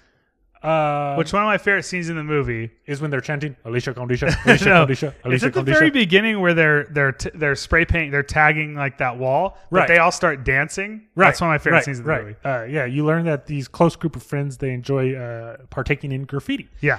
Okay, so our main character has an abusive ex boyfriend, and one night she's walking home and she runs into him, and he's faded, he's super drunk, and he attacks her Yes. uh, physically. So she go home, she's bleeding from being And attacked. she's pissed off and like upset. Right. Right. And, and I think it's the night when they're hanging out when they first discuss Kandisha. Yes. Like that's how she's aware of. Uh, it's it's on. There's a there's under some spray paint. There's Oh, that's on right. the wall, which reminds me so much of the original Candyman. Right. Like it is when I was watching, I was like, oh, this is fucking Candyman. Just different. I mean, it's different legend, but it's fucking Candyman. deals with graffiti, sweets to the chant- sweet. Oh, chanting the name to summon Alicia it. Condisha, yep. Yeah. So she summons Candisha, and the boyfriend, the ex boyfriend, is hit by a car. So initially, it's kind of like, oh, it's just an accident. Yeah. But then her close friends uh, start getting killed off, and it's by Oh, the Oh, the, men, men. only the men. and if you remember, the, the legend of Candisha is that she was murdered by six men. So now when she's summoned, she her her price is she's going to kill six men. Yes. And she's killing the best the, the main character's best friends. Yep. So the main character sets out we gotta we gotta find a way to stop Figure out Candisha. how to stop Candisha. Yep. and initially she's like this pretty woman Yeah. in a veil. So I have notes for Candisha, and one of them is Candisha kind of fine. Candisha kind of fine. Yeah. But what's awesome is eventually we see her true form. Yeah. And I won't spoil what her true form is, but her true form is pretty gnarly, and we get some pretty good late game gore. yes. I wasn't 100% wild about Candisha, but I definitely liked it So- compared to some of their other work. How, Keegan, tell me, now that I just explained Candisha Yeah. for Thank four you. hours, No, good. That was great. please tell me, give me your thoughts on Candisha other than she fine. I don't think, you know, I don't want to sit here and say this is the best movie of all time. That's not what I'm here to do. But I will. But I love. I loved it. I loved it in the sense that I got to see. You know me, right? It's always about the creator, and it's always about like kind of what the film is trying to do. And so for me, like to see these guys put out a movie that I was able to see, it's this uh, legend I've never heard of. Um, so you know, you you spend a lot of the film learning about this legend, Kendisha. These three characters that I ultimately um, really cared about. So it's important that the reason I loved it was I really, really, w- I was rooting for them really hard. Like I really wanted them to figure out, what, you know, how to stop her, and I didn't want uh, any of the three of them to die. And you might be thinking, well, that's just a movie. Well, yeah, but a lot of movies, like you don't really care about the fucking characters, and if you do, that that that really elevates a movie to like, oh shit, they did a good job. Like it's not just a horror movie where people get fucked up. You care about them. You don't want them to die, right? You're rooting for them. Um, that's actually a plot device in The Cabin in the Woods, right? Uh, I'm actually rooting for this one. Um, and so that to me would be what what I would speak to Candisha, which is just all the things that go into it, and then also like it's really well directed. There's it's not. Here's the thing. There's like one or two crazy gore sequences, but that's it's not I guess that's what I want from them. for sure. And I wouldn't consider this like overly gory. It's No. funny saying that because there's probably like one scene that has like That, that's why I said late game. Right. But but to me, like I was like, okay, it's not going to be that gory. So I, I was I was in for it already. And then when it did, I was like, oh shit, it's like kind of that French gore a little bit. But um, I was just really rooting for them. I really wanted them to figure this out. And uh, I think it all goes back to like that first scene and like the way it introduced them. You know, I felt for them and I wanted them to figure it out. And so, yeah, I don't know. I just, I really fucking liked it. It's on Shutter. Uh, I liked it too. Like I said, I wasn't like swept away by it, but I did like it. I guess if we were doing a Bastille and Maury episode, like that'd probably be at the bottom. The the all the way at the bottom. All the way at the bottom. even above like Among the Living. I'm trying Among the Living would be above. I'd have to rewatch Among the Living. I probably would too. Here's the thing. So I don't know. Maybe it'd go at the top just so I could chant Alicia Condisha, Alicia, Alicia Alicia Condisha, Alicia Condisha. oh gosh, I could probably do it right now. I'd probably inside. Duh. Um, fuck, I hate to tell you this, but probably Livid, then Leatherface, then Among the Living, then Candisha. Yeah, maybe that's yeah, yeah. But that's See, you not dogs are bad. right sometimes. No, no, no. I'm not saying it's a bad film. I'm I- just saying like compared their movies to their are other really works. good. Yeah, their movies are really good. And what's cool is like It'd be every like film- ranking Aja films, but with oxygen. Like every film they've done has been so different Yeah. from each other. Yep. Livid recently, or uh, there, what movie was that? There was a movie that was exactly the same thing as Livid, and nobody had seen Livid, so nobody knew it. Oh, I think I'm just talking about Don't Breathe. Now that I think about it, yeah, Don't Breathe is fucking Livid. It's not. It doesn't have a blind man, but it has a woman that's uh, on life support, and these people. Livid is about this woman on life support, this old woman, and this group of kids uh, break into the house to rob it because she's just a vegetable, right? right? She might be more than a woman. Ooh. Uh, that's livid. Do you own that? I do, but it's on a Region B Blu-ray. Gotcha. Yeah.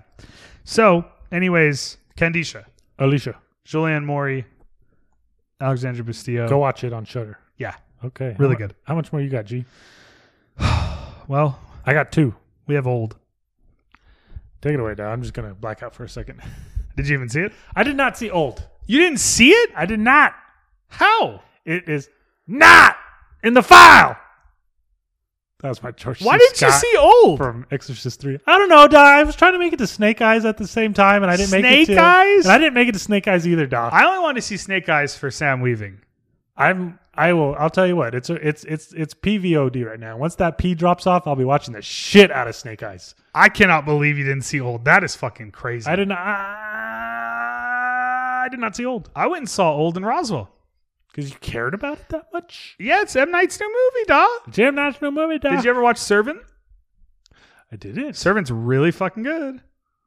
So- Okay, so, so we've Servant- established that you're the M Night Shyamalan guy of the podcast. Take it away on old. I mean, you know, obviously you're saying that to be funny. Um I just think M Night's interesting and he's he's he everything he does is interesting except probably Last Airbender and After Earth. Okay, But even if they suck, like he's a good filmmaker. So and and I, so I won't go on about old, right? That's his new movie and I and let me just say that's kind of what's happening here with old.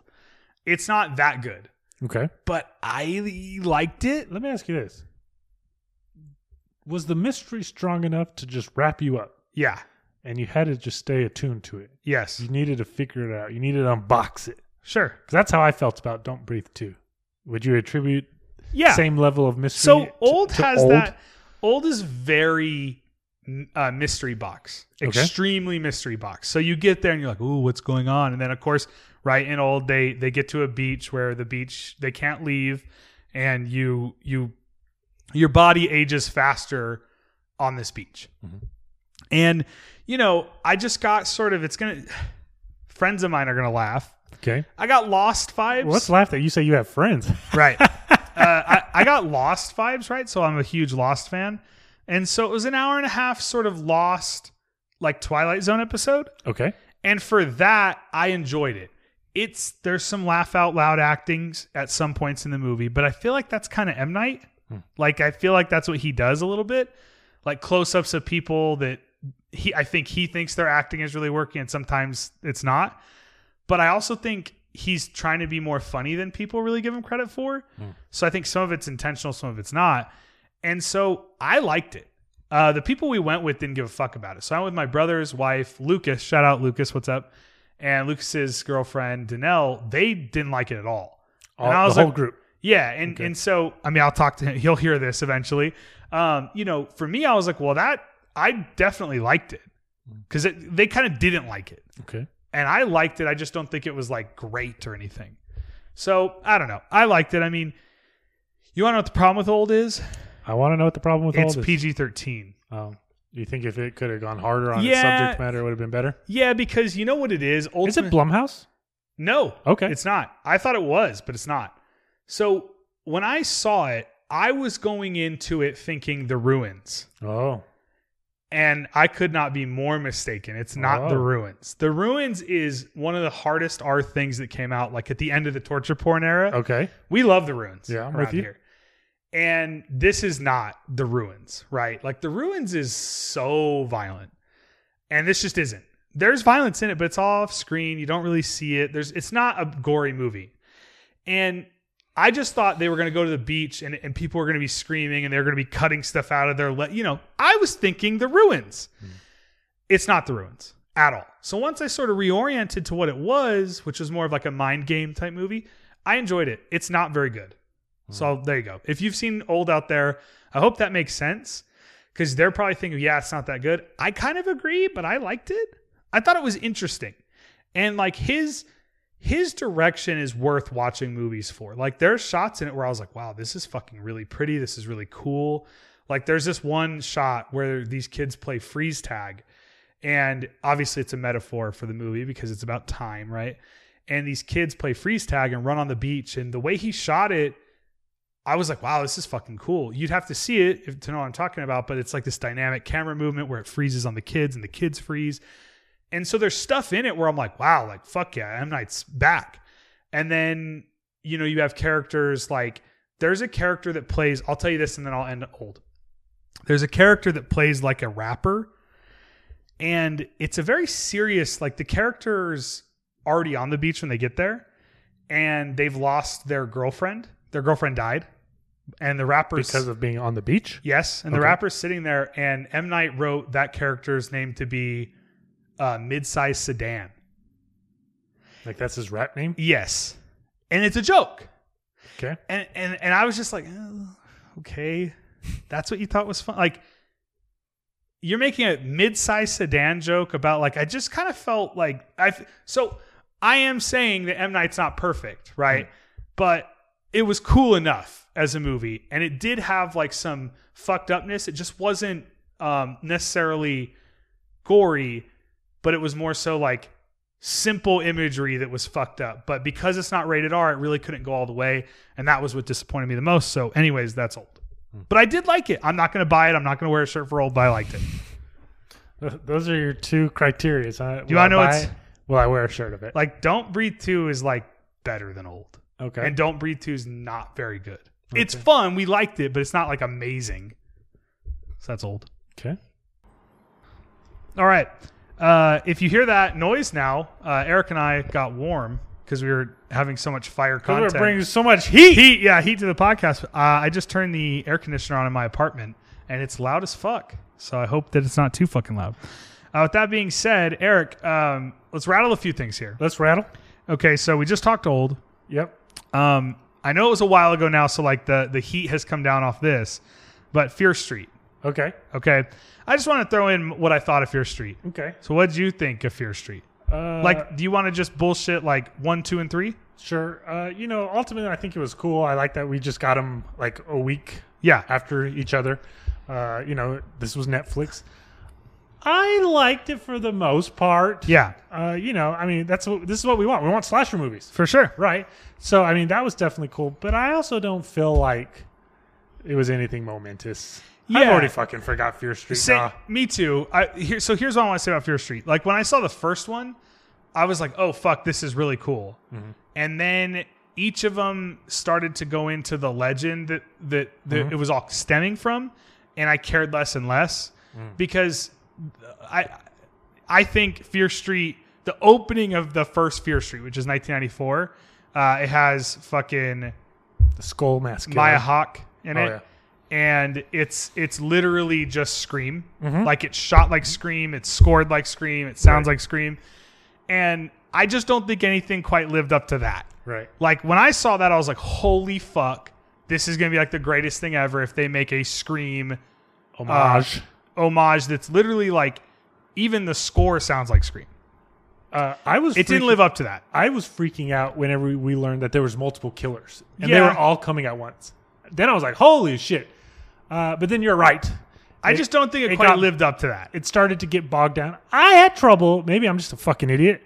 I had trouble following the rules of like, okay, why is like you know it's like because they have like the blood on them, so Yeah. they only want to go after one of them or some bullshit like Yeah. that. And, and then you also have like I had trouble with like where are they all showing up from? Right. Like is this it follows? Do they have to walk through the ocean to get to you or like Weird little hangups. Yeah, I, I- I don't care, you know, about that, but I I just I thought it got bogged down in like mythology around uh, what is it Seraphir? Seraphir. Yeah, uh, and all that stuff. So I don't know. The first one I thought was like like actually the movie, Mm-hmm. and then the second one was like a really cool homage to. to it was Fr- fun. Friday. The second one, right? It was literally like Friday, The Burning, and Sleepaway Camp. right. And but again, as that movie progressed into like the crap underground, uh, there's a ton of that movie that takes place in like this underground cave, and it, it's just so uninteresting to look at, so boring. You know, we want kids at a summer camp getting killed, and then we're just sitting in a cave for like an hour, um, and that's because they're desperate to keep on this mythology about Seraphir and the whole thing. So like, I feel like it's just bogged down.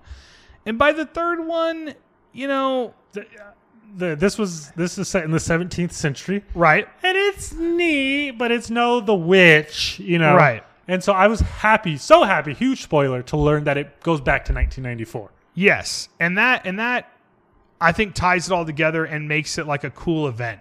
I feel like that's how I feel. Like Fear Street on Netflix was a cool event for horror fans. Ultimately, were they like really fucking good? I don't think so. I think the first one is pretty good. Like I actually think that first one's good.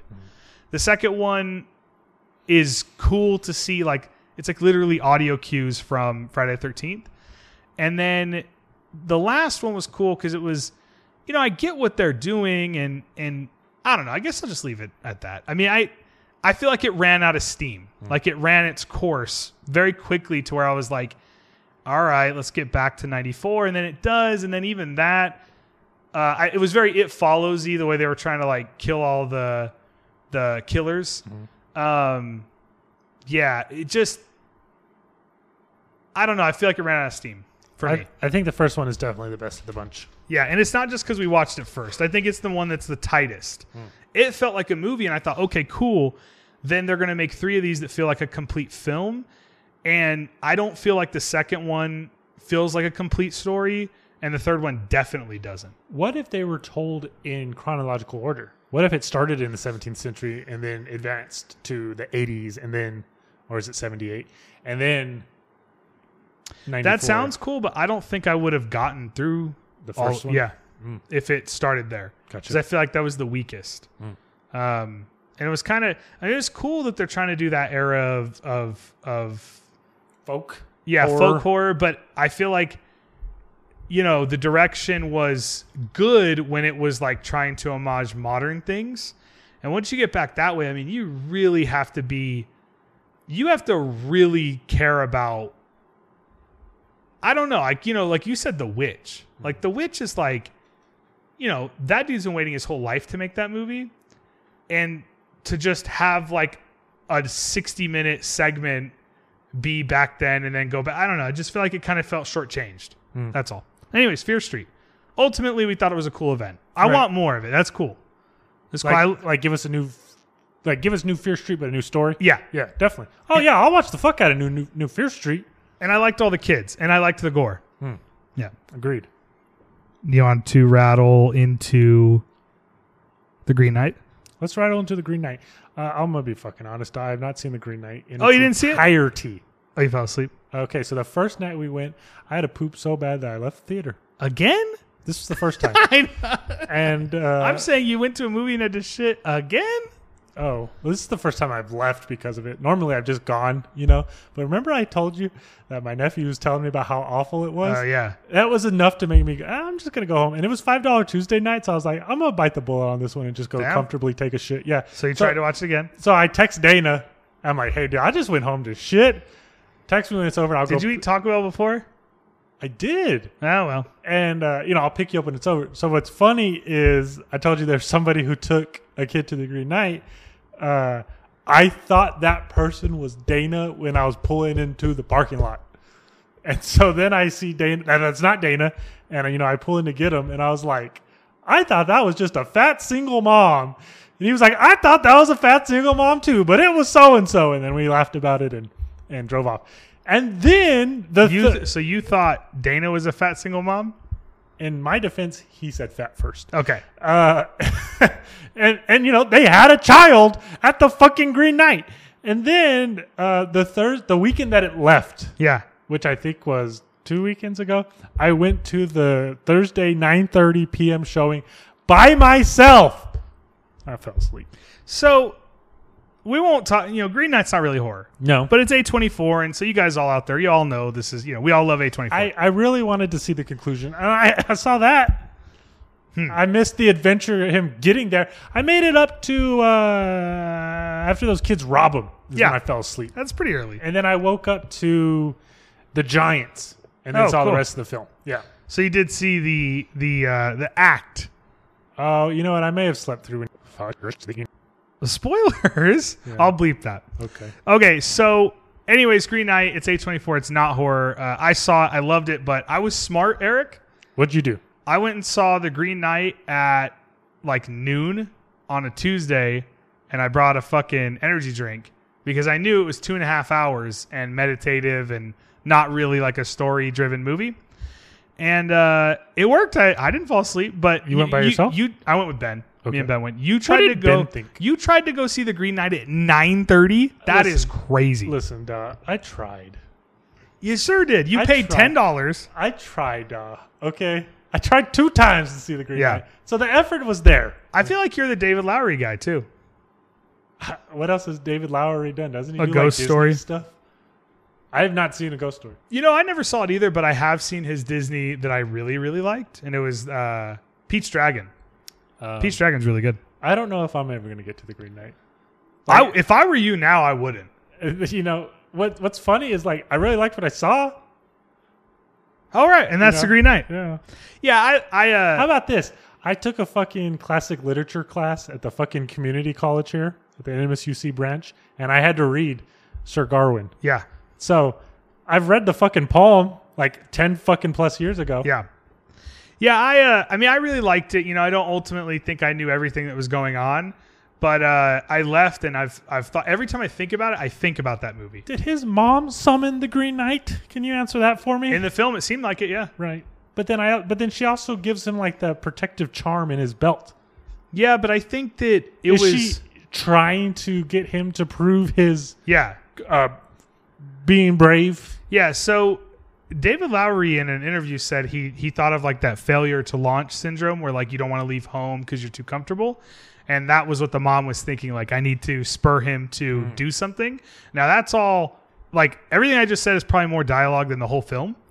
so, you know, Right. I mean, what you just said like cleared that up for right me. right uh, so you know i mean i've been thinking about it quite a bit i mean it's a cool like i'm glad that movies like this get made i ultimately don't know if i'll ever watch it again but i thought about it a, f- a lot You know, we already said that it wasn't a horror film, and I 100% agree with you. But I also felt like there was some like scary shit oh yeah in the film.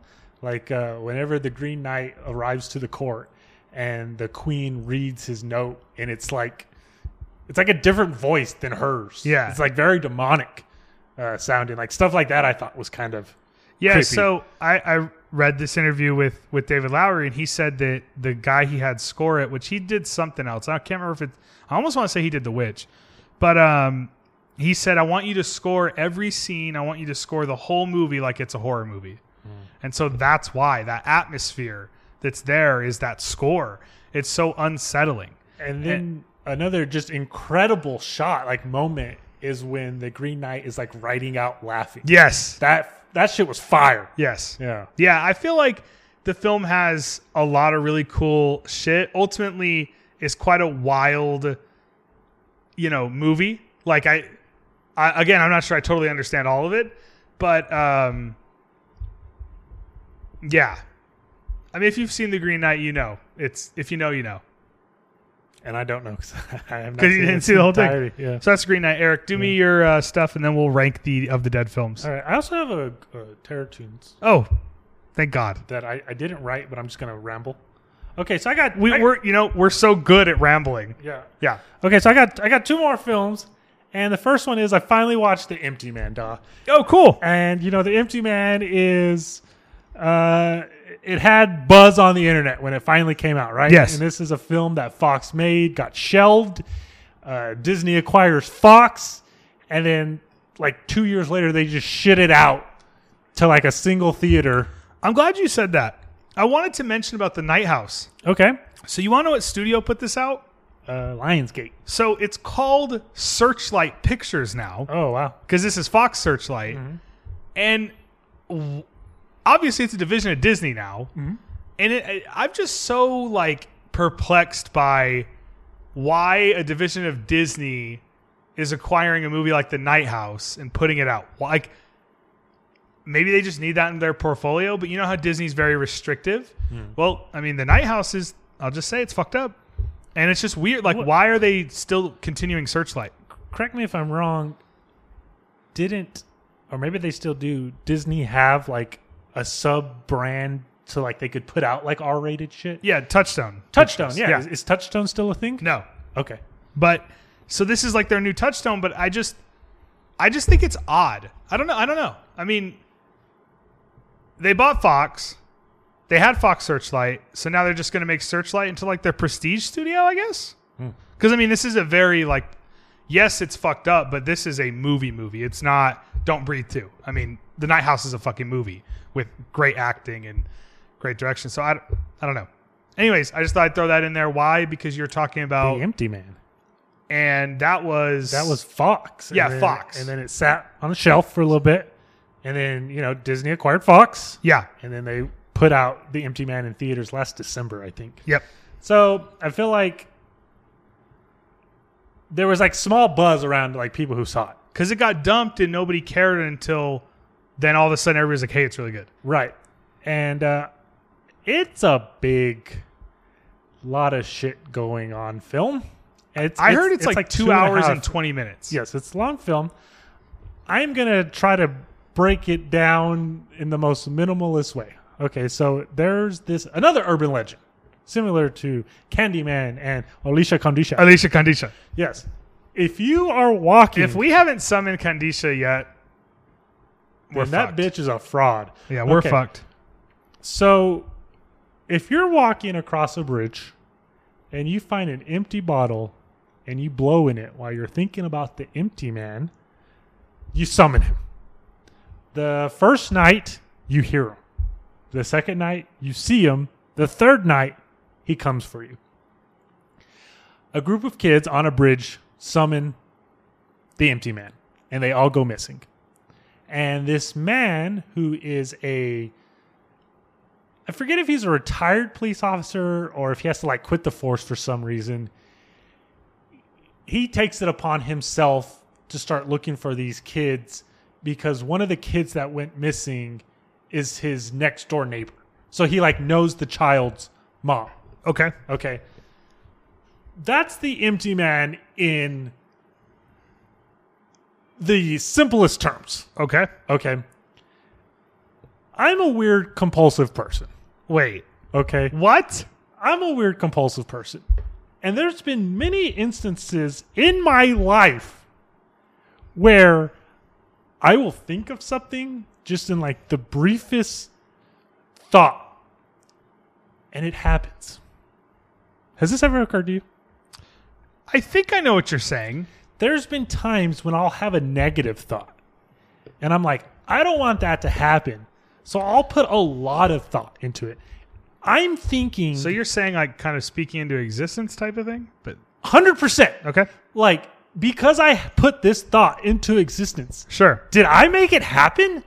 Like what? Can you give me an example? It'll be like the smallest bullshit. Like so, for example, you know I'm a mail carrier, and I'll think like, man, I hope Carry men? mail, and I'll think, man, I hope we don't have like extra ads to carry today. You know, like completely forget about it, and then when I get to work, we have fucking ads, Yeah. and it's like, whoa, what the fuck? Like, and it's just like probably just coincidence. Well, it's probably more so that you know the ads are coming. Do I? And well, probably I, I didn't know they were going to show up that day. I'm just thinking I want an easy day at work. I, no, I know, what you- but I guess what I'm saying in that instance is more coincidence where you're thinking we haven't delivered any ads for a couple weeks. I bet it's today. I hope it's not fucking today, and it is. Right. But that's because you kind of know it might be today. Right. Um, But I understand what you're saying. Sort of letting a thought, uh, manifest. yeah, manifest, and that's actually. Uh, I don't want to get too deep, but that's actually what's like terrifying about humans is like if people are like that, they can sort of do anything as long as they allow like that thought. Like people that think bad, let's just say people that think bad things, like serial killers in a way, right? Like if they think bad things long enough, they'll want to do those bad things. Most people don't think about those bad things, but if you if they if they do, then they're fucking serial killers.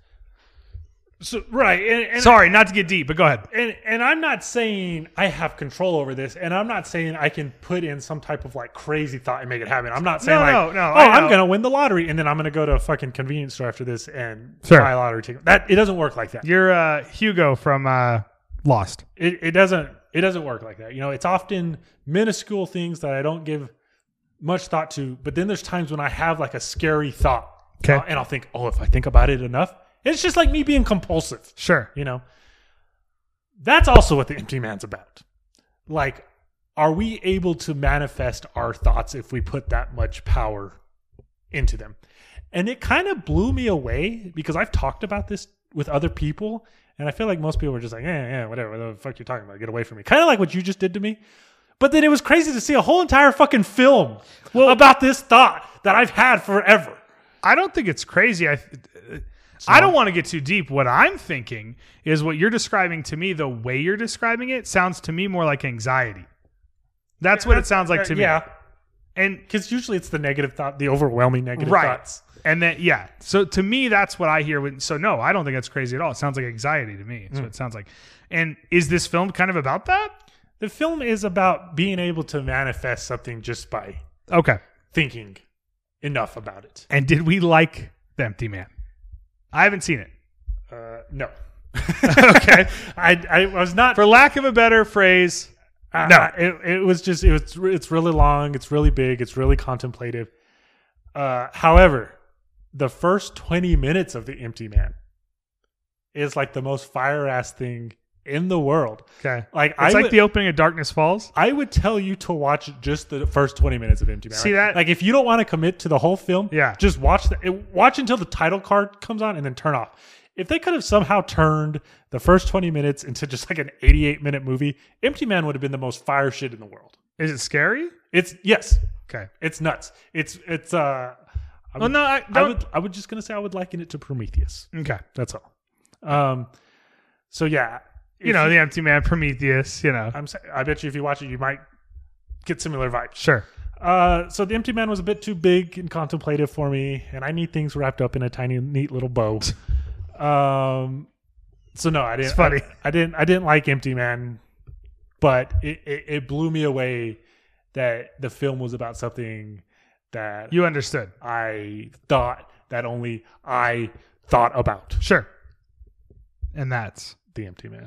you know kind of like you said there's like this buzz like the, the the person i can really point to is elric kane on on uh, now what is it it's fucking colors of the dark all the colors of the dark. yeah on their podcast he he talked about how he loved it and how it blew him away because he assumed it was some like piece of crap Like And- the Bye Bye Man. exactly and he ended up watching it and he was like oh shit this is like a cool con like you said contemplative um scary movie that kind of got dumped by fox so i know that and i want to see it i just i haven't i heard it was two and a half hours or two hours and 20 minutes i was like yeah no What's wild is like something of this grander, like somebody put that together. yeah Like I'm i, I going to wonder what ass- the story behind it is I assume the man who made it, uh, and I guess he was like one of David Fincher's confidant something. Like he's worked with him. Like if if you go to his like uh, filmography on IMDb, is he david fincher's cinematographer a bunch of it is like uh, shit that David Fincher has made. Anyways, um, it's why like I assume like that was his vision. right Like I assume everything he wanted this film to be is is in the film. and you didn't like it I did not like it because like again, I just need some titties and things to be wrapped up in a bow and uh, alicia condisha how about this? Things don't have to be 100% neat, but I like it. but you certainly would like it to Okay, be. so uh, I just showed my mom Candyman a couple nights ago, i heard you looking for the candy man and how come you don't ever put the bitch on afterwards? I feel like you ain't ever. put I the don't bitch on always have afterwards. to. You you need to. Well, I, kind of wanted you to do it, to be honest. Oh, okay. And uh, and what I'm getting at is like I could tell, and so like I'm I'm watching it through my mom's eyes because this is the first time she has Mm-hmm. As a seen new viewer, Right, exactly.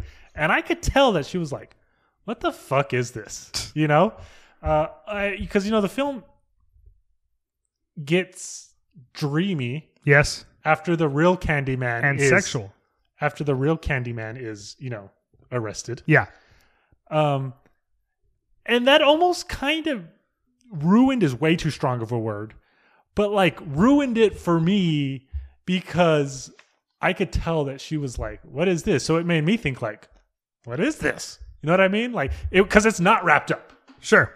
and so that made me think like, you know, I want my shit wrapped up sometimes, if you know what I'm talking about, and I think you do. And with that, I is- got, it- go ahead. I got one more. we we had one more we were going to rattle, Okay, well, let's rattle. just Let's go back forever, to rattle. forever purge. Our, our our last episode You know was what? so- uh, I want to love the Purge. I want to love the whole fucking franchise. I do. And let me tell you why. That's a terrifying fucking idea, dog. yeah, The Purge is such a terrifying idea. but at the scale and level that they made them, They're just like there's a couple of them that are like quote unquote good, but not really. And then there's ones that are pretty bad, and this is definitely the worst one. The worst one. Oh, for sure. Because what else is there? First Purge, and then kind of that trilogy, right? Purge, Purge Anarchy, Purge Election Year. Then it's First Purge and this. And I think Anarchy and Election Year, while I don't think will work going forward, the, for the time that the films came out, they were pretty interesting, like fun social commentaries that that really, you know, when I say social commentary, I mean that on like the most basic of level. But it was kind of cool back then at the like at the time those made sense and you know you know election year has you know frank grillo protecting this this woman presidential candidate and it's like oh yeah okay so like at that time it was the election right You don't feel the forever purge is timely. no i i just think it, it its social commentary ran out it it is now like i actually saw forever purge is like almost like if we want these to be like sort of fable type storytelling where they're not actually legitimate like it, it's too on its sleeve like we get it like we they're immigrants right this is texas right texas has people that are against immigrants like i'm not saying all but you you know Right. it- we- like it's so uh frank about what it's trying to do that i feel like it was it and, and i I- I'm afraid to say this in a way because I don't mean that, right? But I almost agree with some of what the movies. I probably agree with it, right? Of course, you know, if you guys know who I am, I probably agree with it. Having said that, I just it's just so it's almost like storytelling like out of a fucking k- kids book. Like they're really dumb. Okay. They're really fucking like this one was really fucking dumb. Uh, Even though it was trying to be about all these bigger themes, it was just dumb. uh, I a coworker told me thought told me that they thought the film was racist. Oh, okay. And and I think you kind of hit the nail on the head when you said that it wears its themes Yeah. on its sleeve. But then I also kind of feel like there's people that may not be able to. they're not comp- picking up like it it was still in your face and she still like misread it. right. Does I- that make sense? totally? I feel like there were a lot of people I knew that watched those early purge films, even into election year, that were, um, I would let's just say opposite politically from the message of the movie, and they loved those movies. And it always blew my mind because I never, I don't care about the purge films in, at all. Like I feel like the the the concept to me ran out with just that second movie, like Anarchy. It's all we wanted at the scale they can make them. They're kind of small. That was big enough, running around on the street in the Purge night. Okay, that was really it to me. Like it ended that that movie. But those movies, a lot of people watch, and I know people that are, like I said, probably different politically than the message of the movie, and they all liked them. So, in a way, it's like it's kind of cool, but to me, like I just feel like it was too heavy-handed in this film in Forever Purge. Uh, I'm not gonna disagree with you. Uh, uh, like like like the single shot stuff.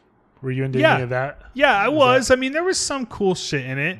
I mean, I think, you know, I don't know. I feel like these movies are now just purely based on like whatever purge mask they can sell for Halloween. Like to me, it's like it all. That's what I'm saying by like it all ended with anarchy when they had that like light up mask, that neon mask in anarchy, and then in election year it was the uh, Statue of Liberty mask. It was a neon Statue of Liberty mask and this is getting real deep, but i- i- into the purge. And if but if you're if you're a horror fan, you know what I'm talking about. I feel like that to me that was like that was it. The purge was just based around like optics and sort of parable storytelling about politics that I mostly agree with, and I just was like, I'm just kind of over it. I don't know. Like I feel like if you made a new purge, you should do it like fucking legit. Like you should make a real movie. Like just like like I I, I don't know, and it may be more expensive. I think the best one out of all the Purge is the first movie. Oh, my favorite is not the first movie, but the first Purge. Yeah, I didn't really care about First Purge. I like how uh, each one has a different like minority. Yeah, Each one has a different like um, uh, like what if the Purge plus another genre? Yeah. you know, like what if the Purge and black exploitation? what if The Purge and Escape from New York? You know, I like how I- I'll keep watching the fucking purges, Don, if they keep coming. How about that? Even though we're sitting here and both saying that they're not the greatest things ever, they want to keep churning them out. I'll, I'm going to keep tuning in. I just think like the Purge had a more horror concept When it originally early started. on, Yes. and now they're they're stupid action movies with like Scary masks. political storytelling and scary masks. Yeah, okay. And so for me, I feel like they're not really horror movies anymore. It's just a Like- scary idea. Yeah, but like even even in like those first two after the first one, they had like really fucked up like moments where they would capture the people and take them into these like it was like torture and like they'd have like rich people paying to like remember that? I, mean, I don't remember these movies that well, but you know, and it was kind of more like it was almost like hostile on Purge night. And now it's just like people running in the street and driving in a truck. Like that was the forever purge. Like I was just like, okay, whatever. I don't know. I feel like they're not horror movies. But that that's forever purge. Yeah. That was disappointing. That whole conversation. That was. did, the because I want to like them, but I don't care about them. I don't even own a single purge movie. Me neither, but if, if but if the Forever Purge comes in like a box set of the other four films, I'll pick I it would up. buy a box set. I'll pick it up. I'm a sucker for box sets. I'll pick it up. How stoked are we on those Halloween 4Ks? Uh, I know you are. Very excited. E Dog doesn't have a 4K TV. Okay, you know what, Duh? Uh, uh, usually you ask me, how's it going? And I usually tell you a fucking, s- you know, I tell you about I how feel like I things- did ask you. I, I, well, I right away jumped into Resident Evil. Oh, that's right. and so, Paul W. S. Anderson's Resident Evil. yeah, so, uh, you know, and, and when I got over here, uh, I'm in your new apartment for the first time. You've got all these pretty ass uh, prints up. you Yeah. know? and uh, you know it's this is it's a new modern looking apartment and i asked Kiki, i said uh, you're putting holes in these walls and you're like yeah fuck it they, they charge you for it when you leave the apartment but it's not a big deal you know i want to put up this shit and then we start talking about structural damage do you remember this No structural damage. Oh yeah, you're you're talking about he's talking about how he's got this pretty is it 75 inch yeah. Seventy-five. he's Inch. got this pretty ass 75 inch 4k tv Sony. make sure we don't forget the brand make Nope. sure, make sure Can't you- leave that up. you know, make sure you include the logo. And but but Keegan says, no, I would never hang a TV because you know you got to put these big fucking holes Oh, you mi- you missed. in so the wall to hang a TV. Okay. All And right? the I'm reason- getting somewhere with this. I know why you're bringing this up because you because of your house, yes, right? When I said that, I just mean i it's going to damage. That's too, that's too much damage to the wall for an apartment. okay, But you're not. It's not structural damage. I mean, there's fucking studs in the wall that you hang it on. right. But but I want to talk about structural damage. Did something happen to your house? Yeah, So- I feel like you need to bulldoze it and build a new one. yeah. I mean that's that would probably be the reasonable thing. Yeah. Okay. So uh, a few weeks ago, right? Tell me about your structural damage, Eric. few weeks ago, it's like clear skies, right? Uh, I have to work till about five or so, and all of a sudden the sky starts getting real dark. You know, I'm thinking, am I going to make it back to the office in time before this rain starts? You know, uh, I do, and it's just like this hard, Oh, we've been in like like so- hard fucking so- rain. I mean, we're kind of getting off on other shit, so I apologize. But so we live in New Mexico, right? And we've been getting hammered, Yes, hammered every night drinking alcohol. No, I'm just kidding. We've been getting fucking hammered with storms. And it's funny because everybody around here is like, oh, yeah, it's monsoon season.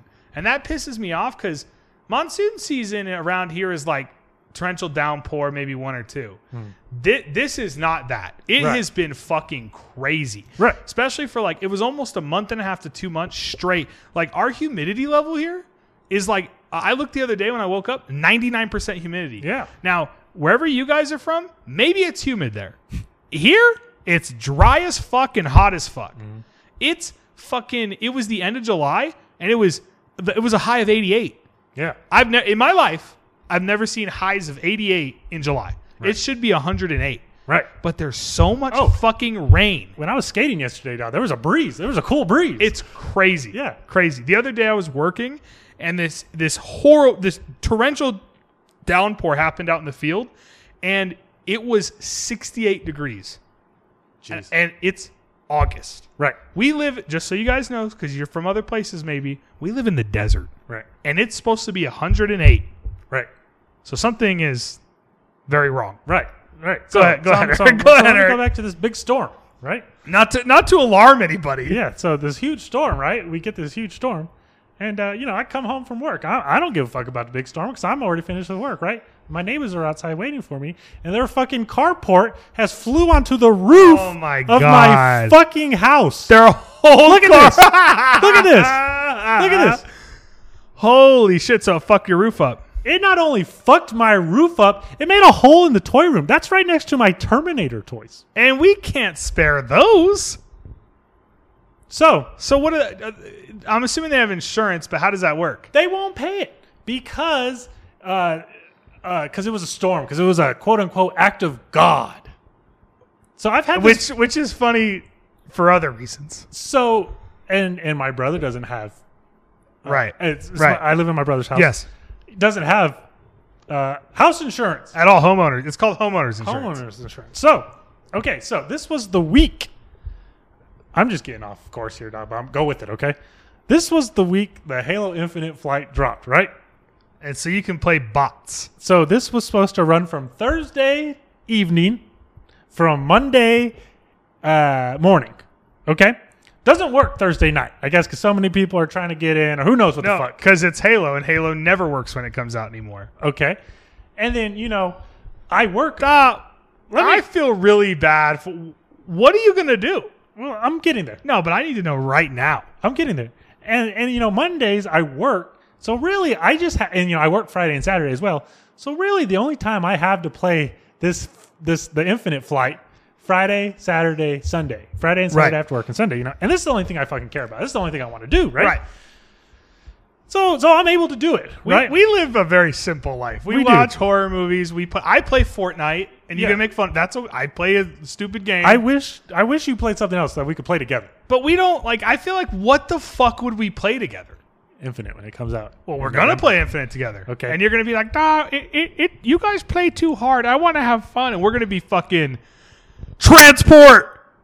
I don't know what you're talking about. Uh, a few of people out there will get it. okay, so Will Hilo jump? Go ahead. Okay, so it's Sunday night, and I'm just like, all right, this is my last night with the infinite And an flight. act of God. right, this is all I care Yes. about. This is all I'm going to do. I'm on the couch, off from Did like, this make you finally believe in God? uh, no, No, this the didn't, opposite, no, if no. anything. I was gonna say, no, this didn't make me believe in okay, God. so, so I'm just on the couch, Don. I'm like, I got to get as much as this in as I can. Are you in your boxers? No, Damn it. I'm, you know, so I'm, so I'm just getting down, Don. It's, it's, I'm a couple hours in, right? Is this the night that they, they turned on actual matchmaking? And then this is the night they Yes, turn on yeah. actual. And, and you know what? They don't say anything. All of a sudden, there's just legit PvP Slayer. Yes. Right? So I'm like, holy fuck. Like, did I, was I just missing this? You know, like, I'm like tripping that all of a sudden it's an option to pick, you know? So I'm like, oh fuck. So I'm like, I'm like all nervous. 'cause I- E-Dog lives his life vicariously. so I'm just all like nervous and I'm having fun because you know I've just been playing bots for the last two days, you know, and I'm just like, damn, this is the best night ever, right? But then all of a sudden I hear this constant drip, dog. Oh shit. dog. constant drip, dog. Now the motherfuckers have put up a tarp for me. I go into the toy room, dog, and it's raining, and it's just leaking in the closet of the spare fucking bedroom, da. Just raining, just. And that's what I'm hearing, da. Just a drip. What I'm getting at is I'm trying to just enjoy the last remaining night of the flight, and I can't because there's literally rain in the fucking toy bedroom. Now, earlier in the week, I had gone to Walmart and I bought 11 boxes labeled large so I could store my toys in them until I get this shit fixed. Okay. And that wasn't even enough. I have toys still out Yeah. that I couldn't even get So I, you know, I just moved into my box. and I've got all these goddamn movies. Mm-hmm. And I ne- I needed, bro, movies are little. I think I needed like 10 boxes. And it's it all. fucking so toys, bro, I did I I'm done with pops. D- good. Be done with I'm Pops. done with toys. I'm done with e- I just want movies and that's it. You know what? I've, I've always joked if my house was robbed or caught fire, you know, knock on wood. Hello, come in.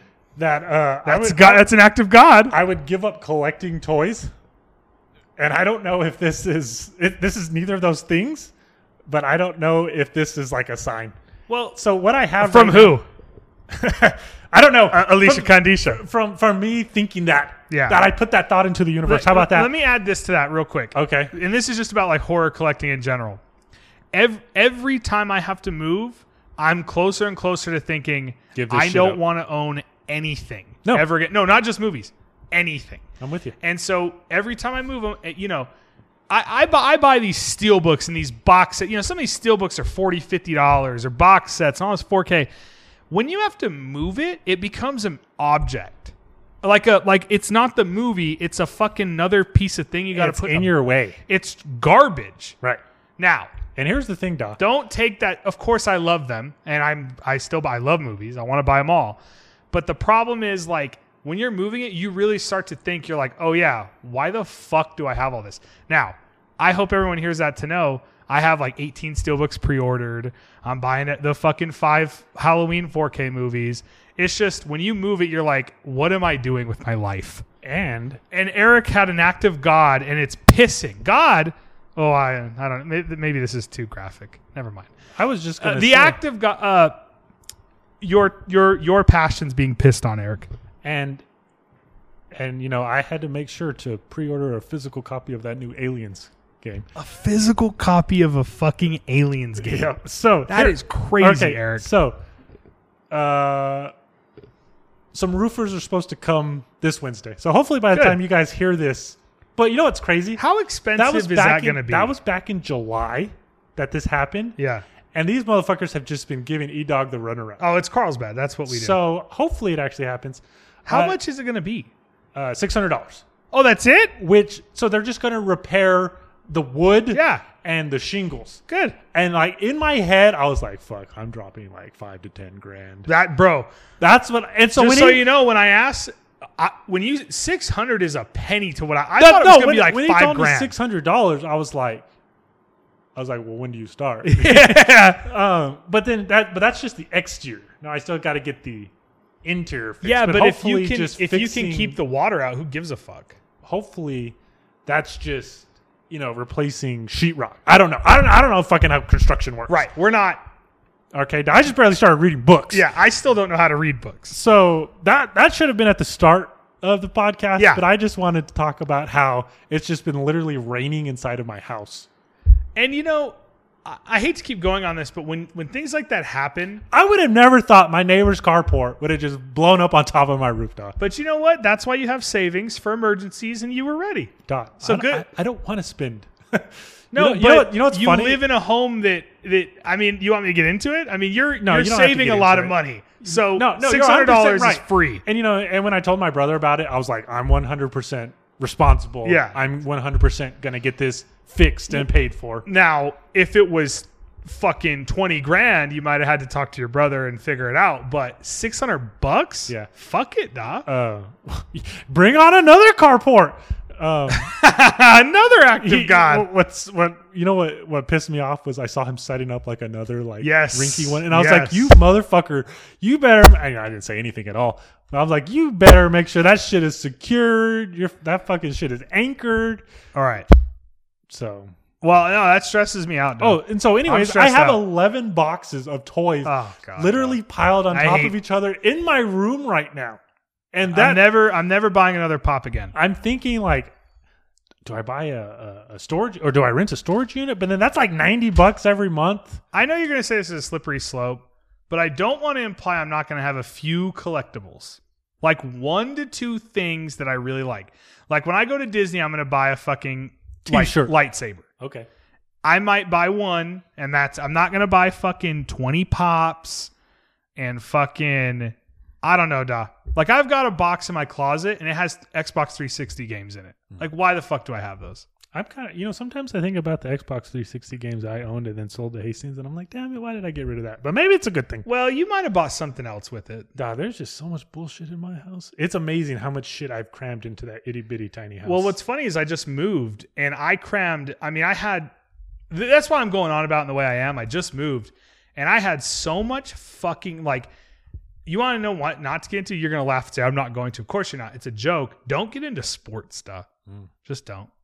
Then you'll, it's more shit. More shit you have to fucking have. Um, yes. I mean, I guess you say that about any hobby, right? Well, that's what I'm saying. Uh, my- Eric, that's the joke. Like, any, don't add any more hobbies because you're going to, it's more shit you have to fucking buy. I know. I need, uh, now I'm thinking about getting into movie novelizations. Um, you know, oh, God. And then my- having a bunch of books. you know what? That sounds really cool though. Like I would, I would get a Ugh. shelf next to my movies. So it's like, look, I got the book. I'm not talking about books that were made into films. I'm talking about books Novelizations. novelizations, right? yeah. Um, But, but the idea of buying a bunch of books and but putting then you them on a gotta sh- read them. Oh God! Fuck! Couldn't you just watch Really, the I don't- movie, Eric? Really, I only read when I'm on the pot too. So I mean, I guess I get a lot of reading. Eh, I was done. gonna say you must be reading quite a bit, especially when you're leaving. Did you read when you left the Green Knight? Did I leave when I? Did you read? So Oh. you left the Green Knight. Did you Oh, yeah. read? Yeah. So instead of watching David Lowery's I A24 was Taking epic a shit. Oh. and reading the novelization for Halloween. 2018's Halloween, Yeah. So, anyways, my most my most recent uh, paycheck included back pay. I don't know what from, but it was tight to see. you have no idea what. But it was super tight to see my check was like seven hundred dollars more than it normally is, and I was like, "Fuck, I'm just gonna blow this on some bullshit." But then I was like, "Oh man, the roof.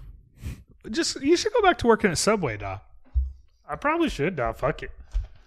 I think you got a good thing going with the U.S. Reserve. Yeah. Okay, I got one more film. Yeah, let's hear it, and then we're gonna do Terra Tunes. Then we're gonna rank these goddamn movies. Okay, okay. This is a film. We hope you've enjoyed this. bullshit episode. oh yes, okay, so we love you. I only have one film left about uh, from what I've been watching. What is it? Is it Alicia Candisha? It is Alicia Condisha. Uh, it's a film I never heard of until Scream Factory put it out last Tuesday on Blu-ray. It is John McNaughton's The Borrower. Oh, okay. Okay. Yeah, I don't know much about it, but I've seen a lot of talk online. I've never heard of this fucking film. I tell you, until this came out, John McNaughton is the guy who directed uh, one of E Dog's favorites, Henry, Portrait of a Serial Oh, Killer. okay. Uh, the borrower is about an alien serial killer. And for his punishment, he has been de evolved. He has been turned human and he is going to be exiled onto the savage planet known as Earth. So, uh, and he looks like a human. So he gets dropped off on Earth where his head promptly explodes Okay.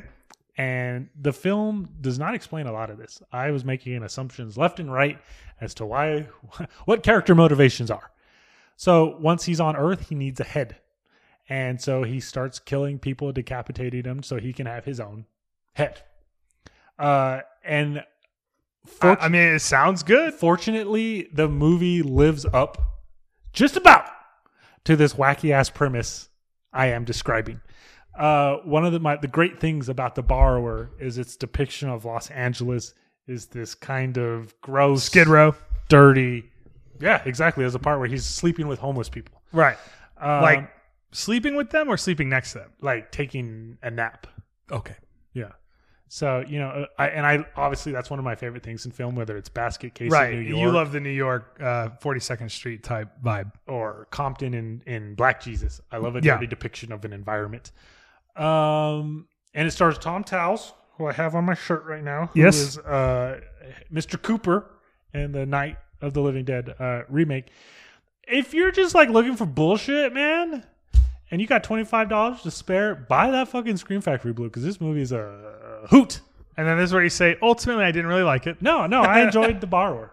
Cool. I'm no, glad- that's awesome. That's I'm glad been, I it's been uh, a lot of people have been posting about it, and I've heard that name, but I know nothing about it. So what what what's awesome is like there's just like this bullshit movie yeah. that like I've never seen, Yep. I've never heard, and then Scream Factory's just gonna put it out on blue, and then it's like this like wackiness that's awesome. It I'm rem- like that's so it cool. reminds me when you talked about those uh, Blue Underground movies. Uh, what's the one where the guys uh, in the the the rivers of Venice or whatever Amsterdam. Amsterdam? Like I remember when you told me about that, and you're like, it's just something I never knew anything about, and you Yeah. loved it. yeah, it's awesome. It's a real treat sometimes, duh. But then sometimes you get uh you know It's a real treat sometimes, duh. you know you get like Return of the Living Dead twos. Ugh. And it's like, why was this thirty five dollars? This movie sucks dick. Yeah, I mean, I, I I think there's a lot worse movies than Return of the Living Dead 2. But that's a bad one. okay, no, that's all I I got. was supposed to watch my my uh, Blu-ray of The Wraith, okay. and I just got that Vampire Sundown movie or whatever. Damn, they put out some bullshit. Yeah, I know. But they're twelve bucks, like we talked about. Uh, what's the next one? The next one's like legit. Uh, Uh, it's seventeen bucks. I can't remember. I'll pick those up now if I see them at Walmart, You know, and I often do. Oh, Eric. Like I saw the Eric is is a guy that shops at Walmart. yeah. And as as Keegan scrolls through his Amazon, I app. can't remember, but I've got the fucking Scream 4K steelbook pre-ordered, and Mm-hmm. Not- I've got not those From, s- not from Shout. You're ordering just from Amazon. the Halloween. Yeah. uh, Don't you need those bullshit I lithographs? hate posters, Doc. and and the vinyls that's coming with it. No, don't you need all that Records. shit? I hate uh fucking posters. Me too. Like if you look at these walls, they could talk. No, I uh There's, I there's four sides to every story. Now, if these walls could talk, they'd probably still ignore me. I have plenty of fucking goddamn posters. Uh, so here's what happened. Uh, what's it called? Scream Factory put them up for like 30 bucks. And Amazon, they all dropped all the Halloween 4Ks, dropped to fucking 27 $22.50. 27.99. Okay. And so I ordered them all at that price. So it's the cheapest I could possibly get them. Here's the thing when you're buying these goddamn movies over and over and over and over and over again, You don't want to keep paying thirty five fucking dollars. I want to pay as little as I can, but I still want them. So I'm not fucking. Oh, here's this lithograph with the fucking art. try- I got enough prints. I got enough fucking Bullshit. posters, and I definitely don't want records. I mean, shout out to people that like records, but I don't want records. With all that being said, Eric, as we trail before our final topic, is it time for Eric Coffin's Territudes? Eric Coffin's Territudes. Fuck you, E Dog. Fuck you. Fuck you, E Dog. Fuck you. Okay. Normally I write out my coffin tunes, but this time I had an You, artist. you figured. uh, Fuck it. you know, I have an, an artist and a song, and I figure, you know, I just do a little bit of rambling. But I'm gonna hold up my my my piece of paper like I am reading something because it kind of makes me feel a little bit more comfortable. Well, you look like uh, one of those news guys on the uh, Night of the Living Dead or Dawn of the Dead. okay? In all instances, the reports have been made clear that it is Destroy the, the, dead brain. is coming back to eat the living. Um, no, I was gonna t- I'm gonna talk about Shadow Windhawk, and You've talked about them before. I'm so glad you remembered, Da. Well, I have to go download the song and put it in the Yes, podcast. and it was for the Halloween episode. Yes. It was for their song Halloween 1968, which if any of you sought out, listened to, watched the music video, um, a part of that music video was actually like shot on location from like Halloween 5. Hmm. Some, some, there's a location in Halloween 5 that they actually shot the video in. Okay. for- well, which is kind of neat. God Uh, damn sh- you, Michael. That's four, but uh, Shadow Windhawk, whose real name is Noah Bailey, uh, is from uh, Salt Lake City, Utah, but now resides in uh, New York City. Um, he, you know, I say this a lot. He's one of my favorite current horror punk artists. I'm pretty sure everybody you talk about on here is one of your current. But I want favorite. I want to clarify that there's plenty of horror punk out there that I listen to and think, eh, okay. So there's a few guys out there that aren't making the cut. I'm not jerking everybody off. Okay. Okay. Well, in music, you're not. Yeah. Yeah. Okay. That was my implication, bitch. Well, but I'm implying that you are doing that, just not with your music list. Okay, so Shadow Windhawk, Noah Bailey, right? The full name is Shadow Windhawk and the Morticians. Um, he's put out three full length album, three full length albums, and uh, he refers to them as the Funeral Trilogy. Uh, the first one was Casket Spray, the second one was Cremation Garden, and the third one was the Funeral Cortege in 2018. Now we had just lost George Romero the year previously, July 16th, 2017. So on the Funeral Cortege, uh, he has an ode, uh, a song about the late, great, unforgettable George Romero called 14 Mile Tombstone, and I thought it was perfectly appropriate to play now.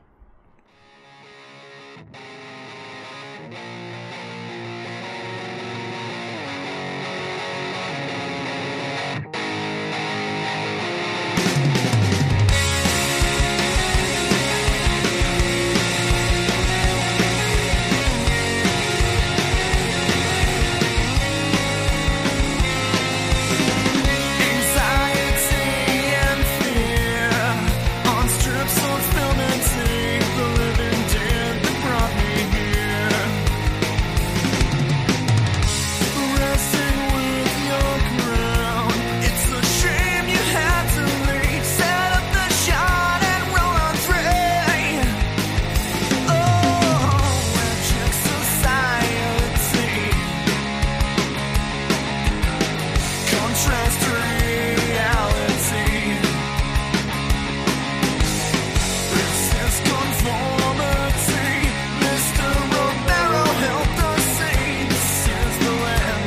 time nothing's free.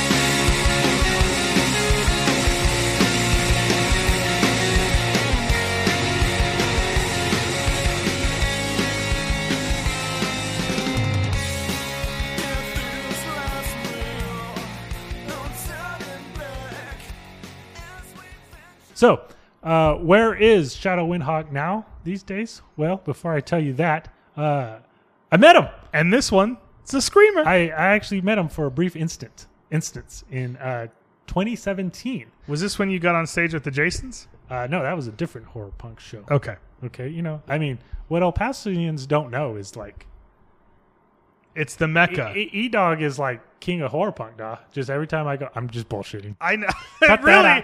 No, I thought Cut that I out, thought you were please. dead serious. Okay. Doc. No, what's what's funny is so uh, I've never seen Shadow They Wind Hawk don't, they don't know that they're in the presence of, a legend. Of, Everett Coffins. a legend. right, exactly. Uh, when I when I watched when I saw Shadow Wind Hawk, he was playing guitar for Argyle Goolsby. Right. I've, I've never actually seen Shadow Wind Hawk play Shadow Wind Hawk. Right. Okay. All right, here's a dumb fucking story about this show. It was Argyle Goolsby and the Stellar Corpses. And at the time, I didn't know who the Stellar Corpses were, which, of course, Stellar Corpses is one of my favorites. Okay. But here's what's funny The Crypt Keeper 5 had just put out an album. So I picked up that Crypt Keeper 5 album thinking that I was going to be seeing them. But when I got to the show, it was the Stellar Corpses. So it was just a fucking bummer that I was at this show. They were there, and I didn't even fucking watch them. Where'd you Where'd you go? I was looking for Argyle to try to get a pick. Oh, that's right. So here's what's funny. I'm waiting around. The the merch is just outside. It was a super small bar. And what's funny is like that merch table was left attended 90% of the night. 100%, oh, I remember this story. which is wild that is, I mean there was probably also like 12 people And nobody wants any of that merch. uh, at this show, you know. um, but what uh, and and also for Argyle at the time, Emilio Menzi was playing bass, and he dog's getting down, we singing, and he gave me his pick oh yeah, I remember that. uh, uh, after this show. Oh, uh, during their set actually. So, anyways, I'm waiting around for him. Nobody's at this fucking merch table. I don't know where he's fucking disappeared to, but who's all of a sudden just hanging out by himself? Argyle Goolsby. Shadow Windhawk. Oh my bad. Shadow and Hawk. So I go out there and I'm like, hey man, you know, and he's got all I'm Eric Coffin. you should know me. No, I'm kidding. So you know he's got his merch and shit. You know, and it's it's primarily Argyle and Sterile Corpses shit. And on like the incy bincy tiny side of the table in the small itty bitty corner, there's Shadow Windhawk merch. And I'm like, hey, how much for one of your pins? And he's like, oh, my pins? Like he was surprised That you knew who he that was. I knew who he was. And so, anyways, got a got a pick with Mr. Windhawk. Where is he now? you might ask. I, you know, I already proposed that earlier. He's now playing guitar in Emilio Menzies' excellent new horror punk band, Dark Ride. So be sure to check those guys out uh, as well. Dark Ride's a good idea for a name. So that is Eric Coffin's Territudes. You do it. Eric. Com- Fuck you, E I Dog. just hope your neighbor heard that. Dog. Yeah, well, they definitely did. Yeah. I like as you look over your shoulder, There's a gun behind my. Yeah. I get shot in the back of the head, execution style, for making any noise. and I'm in my like, apartment. thank God I don't have to do this pod no more. And with that being said, uh, is it finally time to rank the Romero of the Dead films? yes, they are. Hit it.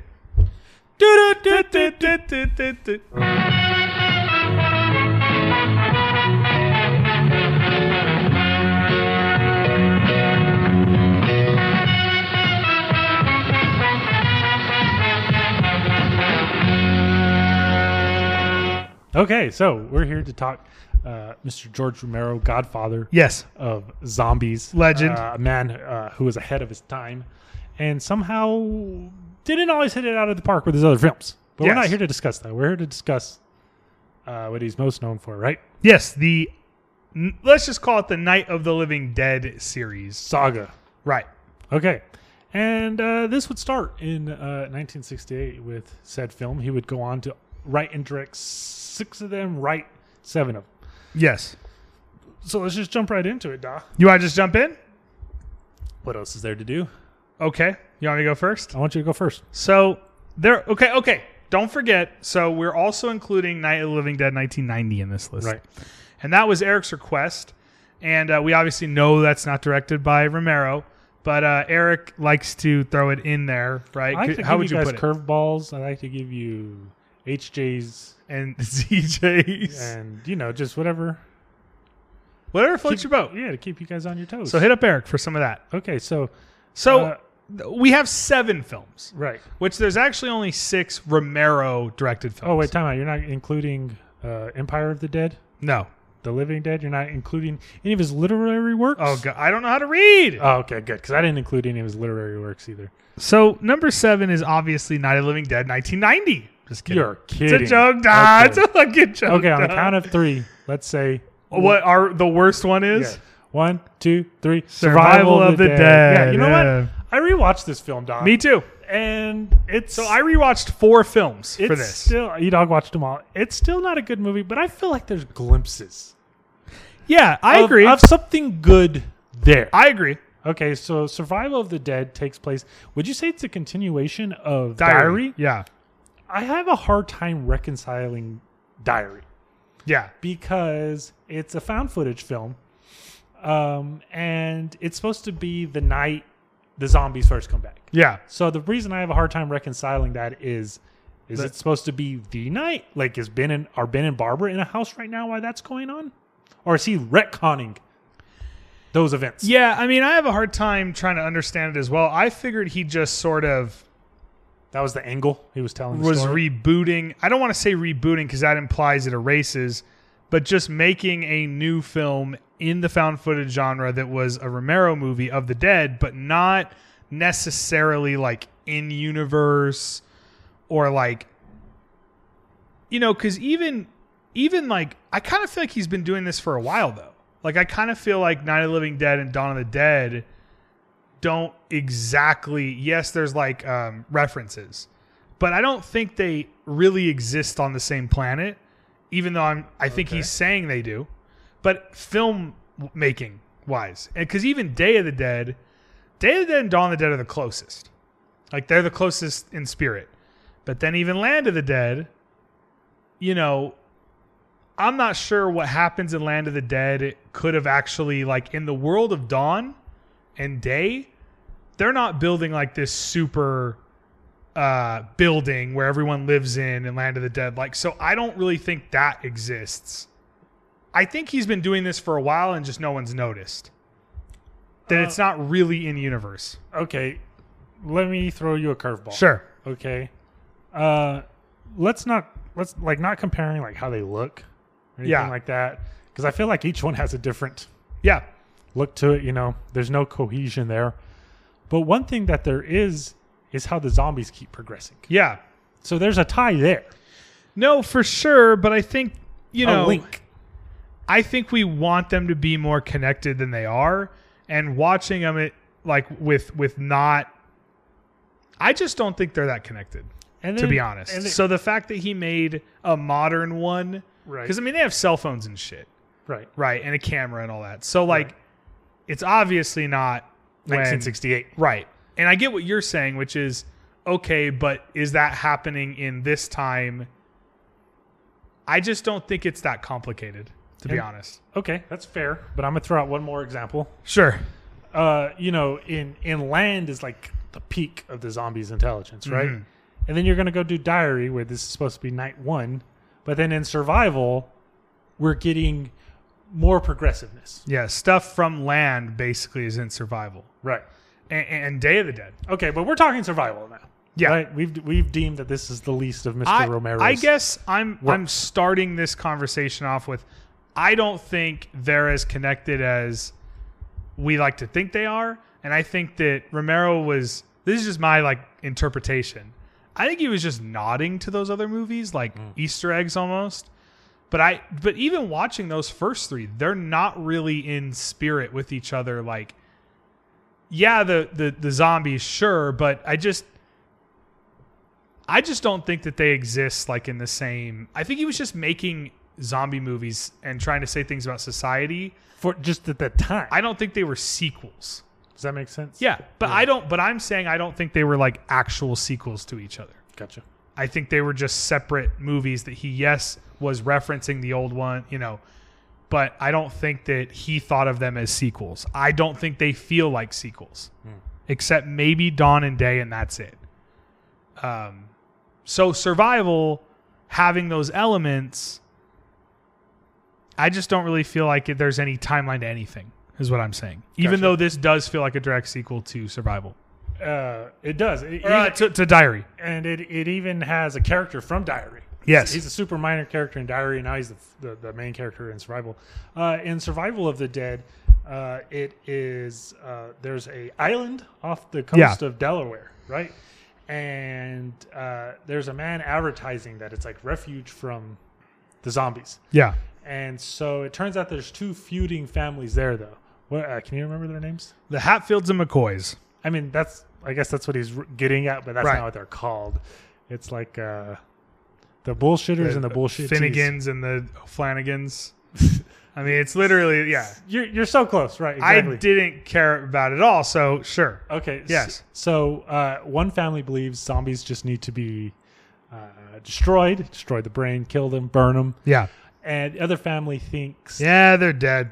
They're all messed up. the the other family thinks that there could be a cure, so let's keep them alive. Let's keep them on a chain. Uh, there's one zombie, and and and you know, and they are showing some type of intelligence. Uh, there's a zombie that's a mailman, and he keeps putting he's on a chain, yeah, it's you. and he keeps yeah, and he keeps putting in mail into an env- into a mailbox, taking it out, Yep. and putting it back in. So, uh, a group of soldiers they hear about this uh, island and they decide uh, to go seek it out, but then they get caught up in these two warring Oh. Factions. factions. Right? Well, what what do you think Romero is telling us with this? I mean, I don't think his Do you think this films one are is- all that hard to decipher. okay? Like, I don't know exactly what you said, right? Like, um, kind of a nature versus like nature versus control, Hmm. right? Or um, nature versus science in a way. Like, obviously, the whole superiority complex with humans. Like, we think we should, you Be know, able to kid control. Hmm. or kill, you know, to be the dominant force. And so- so the zombies, we have to kill them all versus let's make them work. Hmm. I mean, I get it. It's just ultimately not fucking good at all. It's it's not it's not a compelling argument to make, and I always kind of feel like I feel like he got caught up in those two families. And if I feel like that was unforgivable to me. Like when it was just a zombie movie about people trying to survive and get on the boat and go to the island, that's really good. I was involved. I, Like, I was totally in. uh, yeah. So, th- so there's a scene when these soldiers are Yes. trying to get uh, they're trying to get a boat. Yep. But there's but part of the family you learn that one of the families has initially been exiled yes. uh, from um, from But I this think, island. I think he thinks that we're going to care a lot more about those like warring families than we do. You- you're you're not wrong. Like they're not very interesting. No, And- it's like a joke. It's like a History Channel, like Hatfields and McCoys. And, and, and you know, and you say a joke, and that's one of my biggest issues with survival is there's humor there yeah, that's just not good at all, and there's some use of some just really fucking awful CGI. yeah, y- yes, Uh, the example is a man puts uh, a fire extinguisher in a zombie's mouth. It causes his head to explode, but then just like the scalp, his hair falls onto the stump of his neck. And I'm like, God damn, this is so bad. But there is some really good gore, but this is like the problem with like horror as we go is like gore augmented with CGI. Like I just it's just always a buzzkill when there's something that happens and it's like oh and then CGI I'm like huh. it, I feel like it's forgivable in Diary. I feel like it's forgivable in Diary because it's so minimal. Yeah. Uh, there's a part when she uses the uh, what, what's it called? A shock the heart yeah. Uh defibrillator. defibrillator. Well, def- y- yes. There's a part where she puts one up to a zombie's head and it's Isaac's exploding. Yeah. And it's such like tiny, like little like pus that comes out. That's fucking CGI, dog. Yeah. But it's like fine because it's just so minimal. Whereas in survival, it's much more in your face, bad looking. It's CGI. just, I just thought, I just, bro, I just didn't give a fuck about this movie. I tried, I How many times have you tried seen it? uh, twice. That's it. Yeah, I've, si saw it like a million years ago when it came out. I didn't even remember what it was when I watched it. I watched it last night. Really? Yep. Just don't don't care about it. Okay.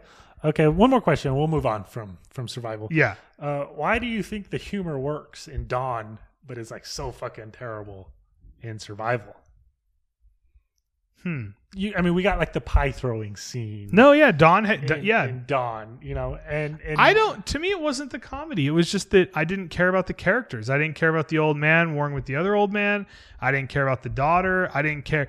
The, the closest thing I came to caring about a character was actually the uh, the guys, the military guys, Mm-hmm. because they're the ones we spend the most time with. So I'm, I think for me, I'm waiting to grasp out to care about somebody. When I say care, I just mean a character that that we are rooting for Mm-hmm. You're investing in. investing in, like I was talking about with um, uh, Candisha, and I just never grasped on anybody except for like one or two of the military people, and then they're sort of discarded.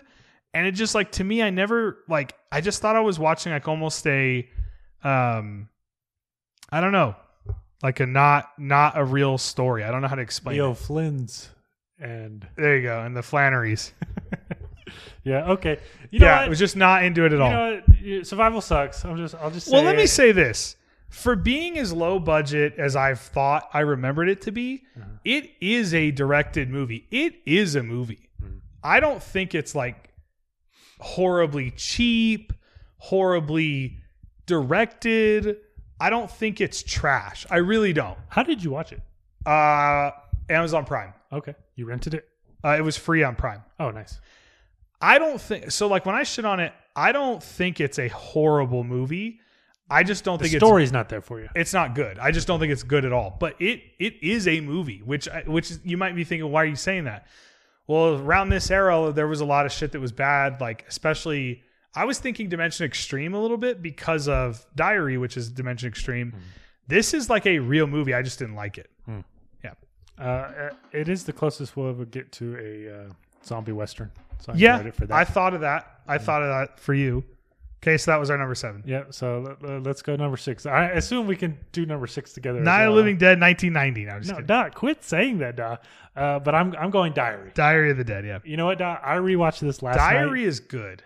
Yeah. Yeah. No. No. Okay, It's much Diary better. Is good. It's much better than I fucking remember. Totally it. agree. Uh, that's one thing I can say about rewatching all of these films is I feel like um, But w- let's also say we're kind of shills for the found footage format. okay.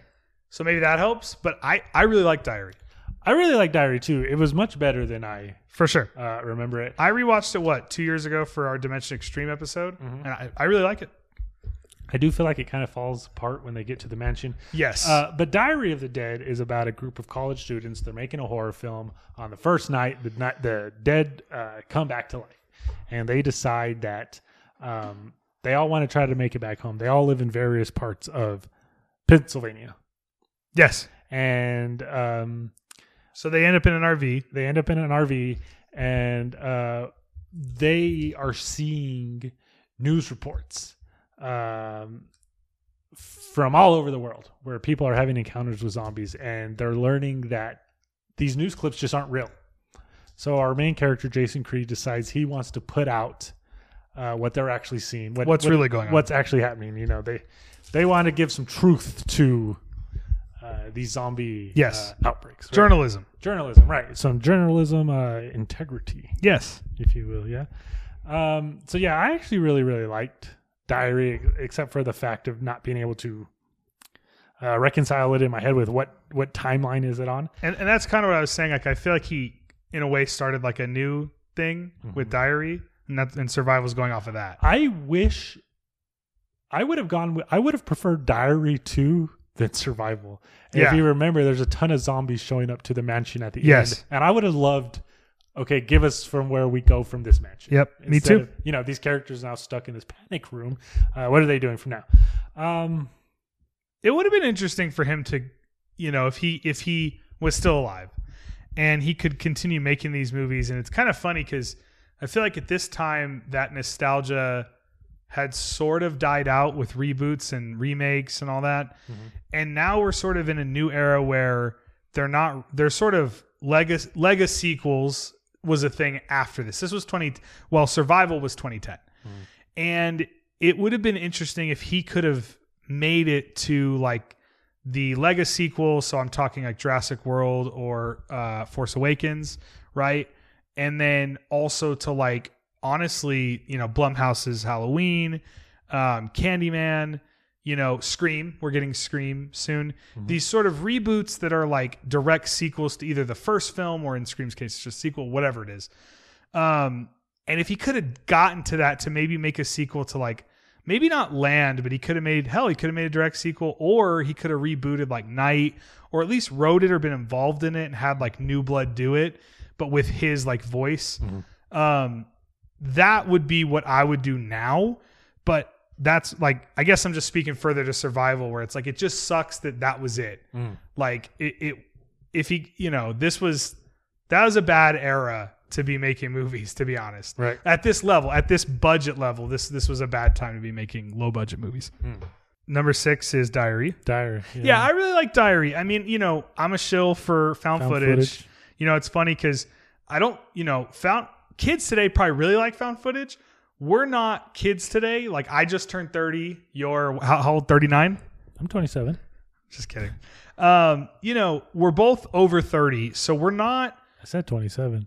we're not you know Joking. that y- like we're definitely young right but we're not that young i Right. just really like found footage it's, we've always loved it since cloverfield right Mm-hmm. and, uh, I- i mean yes there was found footage before but cloverfield was really the big one and um i i like seeing romero make a found footage zombie movie Right. like it's just that alone and then the characters do matter you do care about them and it's not it's not a masterpiece No. but i like diary a lot It's it's a nice little zombie romp. Uh, I've said this before, but one of my favorite things about it is so we're seeing different broadcasts, or excuse me, we're seeing different uploads of people with their encounters. So we almost get these like small little Like, um, zombie vignettes. stories. Yeah, so that's Yeah. that's awesome. And then there's the part whenever they make it to that Amish man's farm, and they're stuck in the shed while they're trying to fix um, uh, the RV. yes Who the hell is Dale Gruber? Fucking killed me last night. Uh, but dog, there are some serious Night of the Living Dead vibes because it's like countryside, right Right. Whenever they're trying to uh, get out of the RV, and then just the way the Amish man is like taking out uh, the zombies, that's really good. This is also I- when I like, like it a Left, for, bunch. Left for Dead was coming out too, Right. which Left for Dead is basically just trying to do like Dawn of the Dead. So it was like kind of that whole era. Anyways, yeah, I don't know. I got nothing else on it. I just I like it. I, I'm glad I reevaluated it last night and liked it a little bit more. It was one of the good Dimension Extreme movies. for sure. It wasn't um, fucking still trap. Yes. When I think back to Dimension Extreme, never mind. I was thinking about Eden Lake the other day. That's a good Eden one, Lake though. is so fucking fucked up. Yeah. All right, Doc, I don't know if we may start differing here, but We we will. will. want to try? So we we're gonna start. Di- so we're gonna start differing here. Okay. I struggle. Kiki struggles. Struggling man. So my number five. Let's just do it. Okay. My number five is Night of the Living Dead 1990. You're fucking and it, crazy. It really is. Uh, yes. You're fucking crazy. I Go ahead, Doc. I Explain. didn't. So okay, I will explain. I came to Night, Night of the Living Dead 1990 late.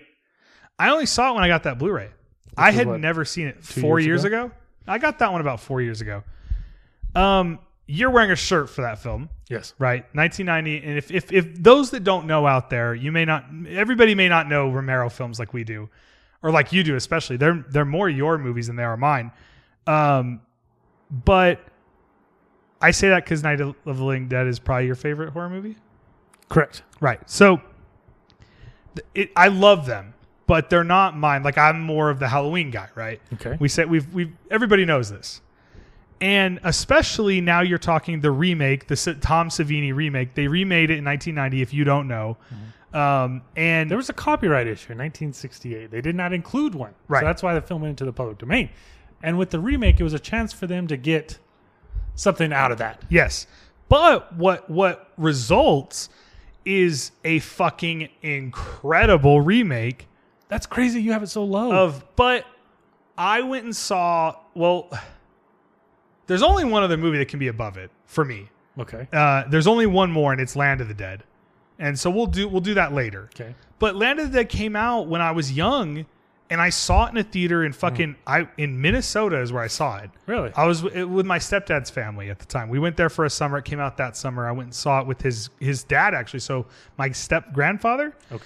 And I loved Land of the Dead back then. I was a huge Dawn of the Dead, the Snyder remake, is you know two years earlier. right, and that makes me so that's 2003. Correct. So that makes me 12. Damn. I saw that Holy in shit. theater with my mom. Holy shit. So this like Dawn of the Dead remake, and then Okay, I get Land you. sort of means something to me. I, we're not doing the Dawn of the Dead remake, but those two films are a big deal to me.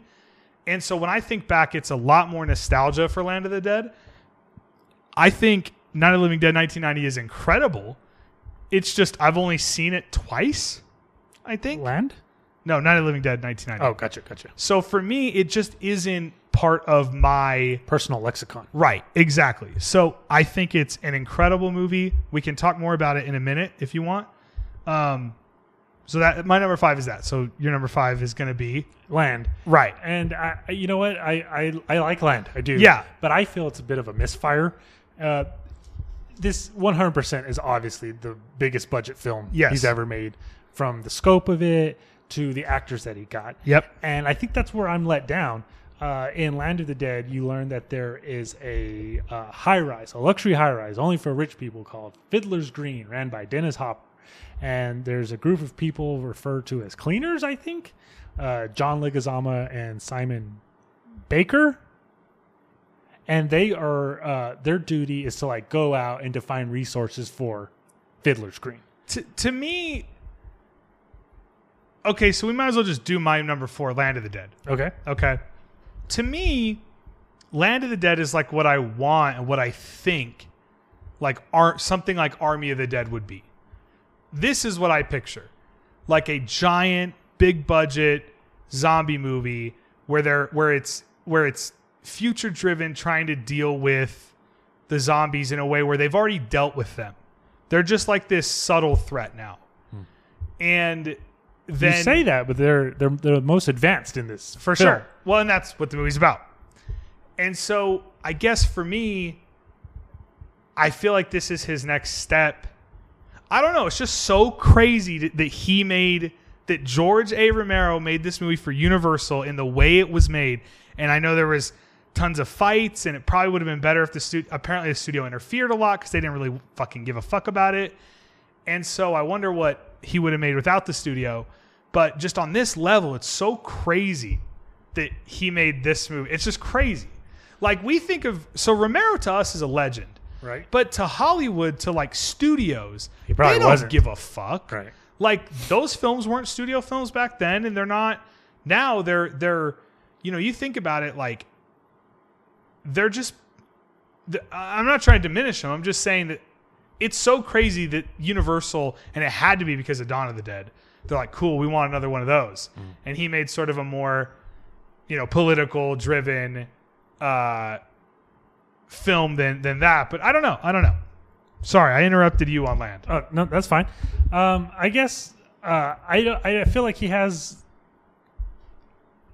The, the ultimately the idea just doesn't it, it falls flat for me sure and i guess the, the I, I best definitely do not think land of the dead is a perfect movie and and I guess the way I can like the the the obvious example here is like how minuscule Night is, and Night is my favorite fucking horror movie ever. Period. So I guess what I'm getting at is he goes out and makes this big fucking film, or for him, and it just doesn't work. Like I'm s- I'm saying less is more. i it's my number four it's not Right. the only reason it's higher than night of the living dead 1990 is it's not part of my personal story like it is for you right? Uh, you know, I saw Land uh, at the drive-in. Nice. theater, so that was pretty awesome. And uh, you know, there's definitely a lot of shit uh, that I do like. Uh, you know, specifically Big Daddy. yeah Uh, you know, the return of basically like our new bub uh, right the re- the return of uh, Machete. yeah You know, Tom Savini's. There's there's some great stuff in there. It's it's. I would definitely recommend watching the theatrical cut than the unrated cut, Yeah. just because it's a shorter runtime. But yeah, there's some cool ideas there. You know, obviously the commentary of the social class division, but I don't know. I just don't think it Mm-hmm. I don't- meshes well. I don't think it all comes together, Right. but it was a big deal to me when it came out, and I loved it. Bought the DVD and all of that, and so I guess just like I think of Land as a huge deal, and I only saw 19 1990 recently. So That even blows though me I away, really though. thi- think I, I mean I can't change it, right? No. Um, it Like just there was no part of a young Keegan that was like, damn, I need to see. the remake of one of the greatest movies of all time. No, No, Uh, okay. That was how I looked at it. Now, it's not really that, which we can talk about next, because kind of, it's almost like making the movie better, right? Okay. Like, um, it's not better than Night of the Living Dead, but you know what I'm saying? Like, it was trying to improve on some of the issues with that movie. And so looking at it now, yeah, I mean, it's a fucking fantastic movie. It's just Land of the Dead meant more to me. Gotcha. Gotcha. So your number four is going to be. You're going to call me crazy. Oh, no, fuck you. Okay, gonna well, no, call no, no. me Sorry. crazy. It makes sense for you. It makes sense for you. Uh, 1985's Day of the Dead. You know what? Day of the Dead for me, um, it did not. Ah, I didn't get it for like the longest time. Like, you know, seeing it whenever I first saw it. You know, When I was a kid, okay, go we ahead. got the uh, Gorillas album, okay. and on it there's the score and "Hello, Mm-hmm. is anybody there? Hello, is anybody there?" And I had not seen Day of the Dead yet. Oh, You have to remember, I'm I don't know how old I was when fucking Gorillas came out. Maybe I was ten, so don't I yell was, at me. I was definitely in middle school. I was like a little Yeah. kid. And then when I saw Day of the Dead, I was like, "Holy fuck!" Yep. That's, what that- that's, That's from. how I feel whenever I hear a sample in a horror punk song and then I Right. see the movie that it's Yep. taken from. Uh, I used to think Day was slow, you know, but I have since come around, thankfully. it's it's only slow because you spend it. Day is dis- So much of them arguing. That and in the bunker. Day I'm is- running this monkey farm, Dr. Frankenstein. Yes. Day is disappointing because it's you spend the whole time in a bunker on sets. But here's the thing That's what's disappointing. the best gore, Yes. hands down, out of all seven of these fucking films. Yep. Tom Savini's display is just uh, fantastic in this one. Uh, if you haven't seen Day of the Dead, uh, a group of scientists who are tasked with coming up with a solution. You want to talk about characters? I love these characters we're supposed to like in this. okay, I love them. I'll- They're I'll- great. I'll give you that. Especially I can't remember her name, but the main character is awesome. yeah. Um, you know, I'm drawing a blank. now, I am too, I but can I, obviously see I- it. I love these characters. Um, a group of scientists are tasked with uh, coming up with a solution to get zombies to quit eating them, and they are supposed to be protected by a group of soldiers. But by but when the film picks up, their numbers have already dwindled to a point. So much time has already elapsed without a satisfying answer that they're both already at each other's throats. Yes. So the film proceeds to be a science versus military uh, commentary. Yep. And uh, in addition to them being in this underground bunker, there's also a cavernous area Yeah. That that's connected Well, to this it's the- bunker as it- well, it where looks- they keep. it looks like a mine to me. Right. Okay, that makes more so sense. it looks like a like they they boarded up the mine area of the bunker right. and yeah This is where they keep the zombies, where they perform the experiments on.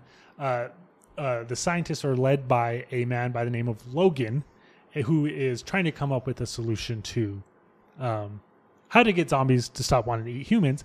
And the closest he gets is we meet a zombie by the name of Bub. and the zombie apocalypse Yeah.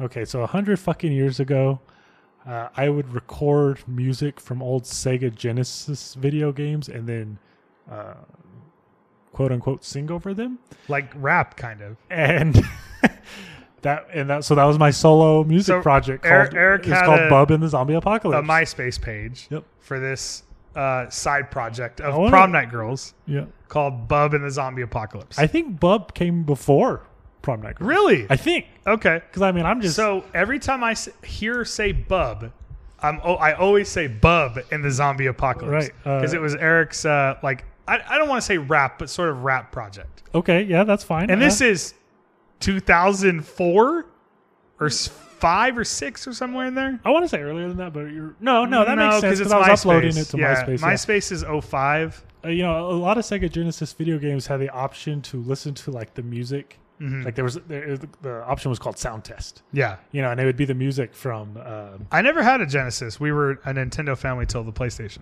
okay. And so you know, I would hear these songs, you know, in in Comic Zone or Castlevania or Skitchin, and I would just come up with these stupid little fucking beats and write horror, or, you know, and write songs about horror movies. And, So, Bub. Okay, we're getting carried away. Yep.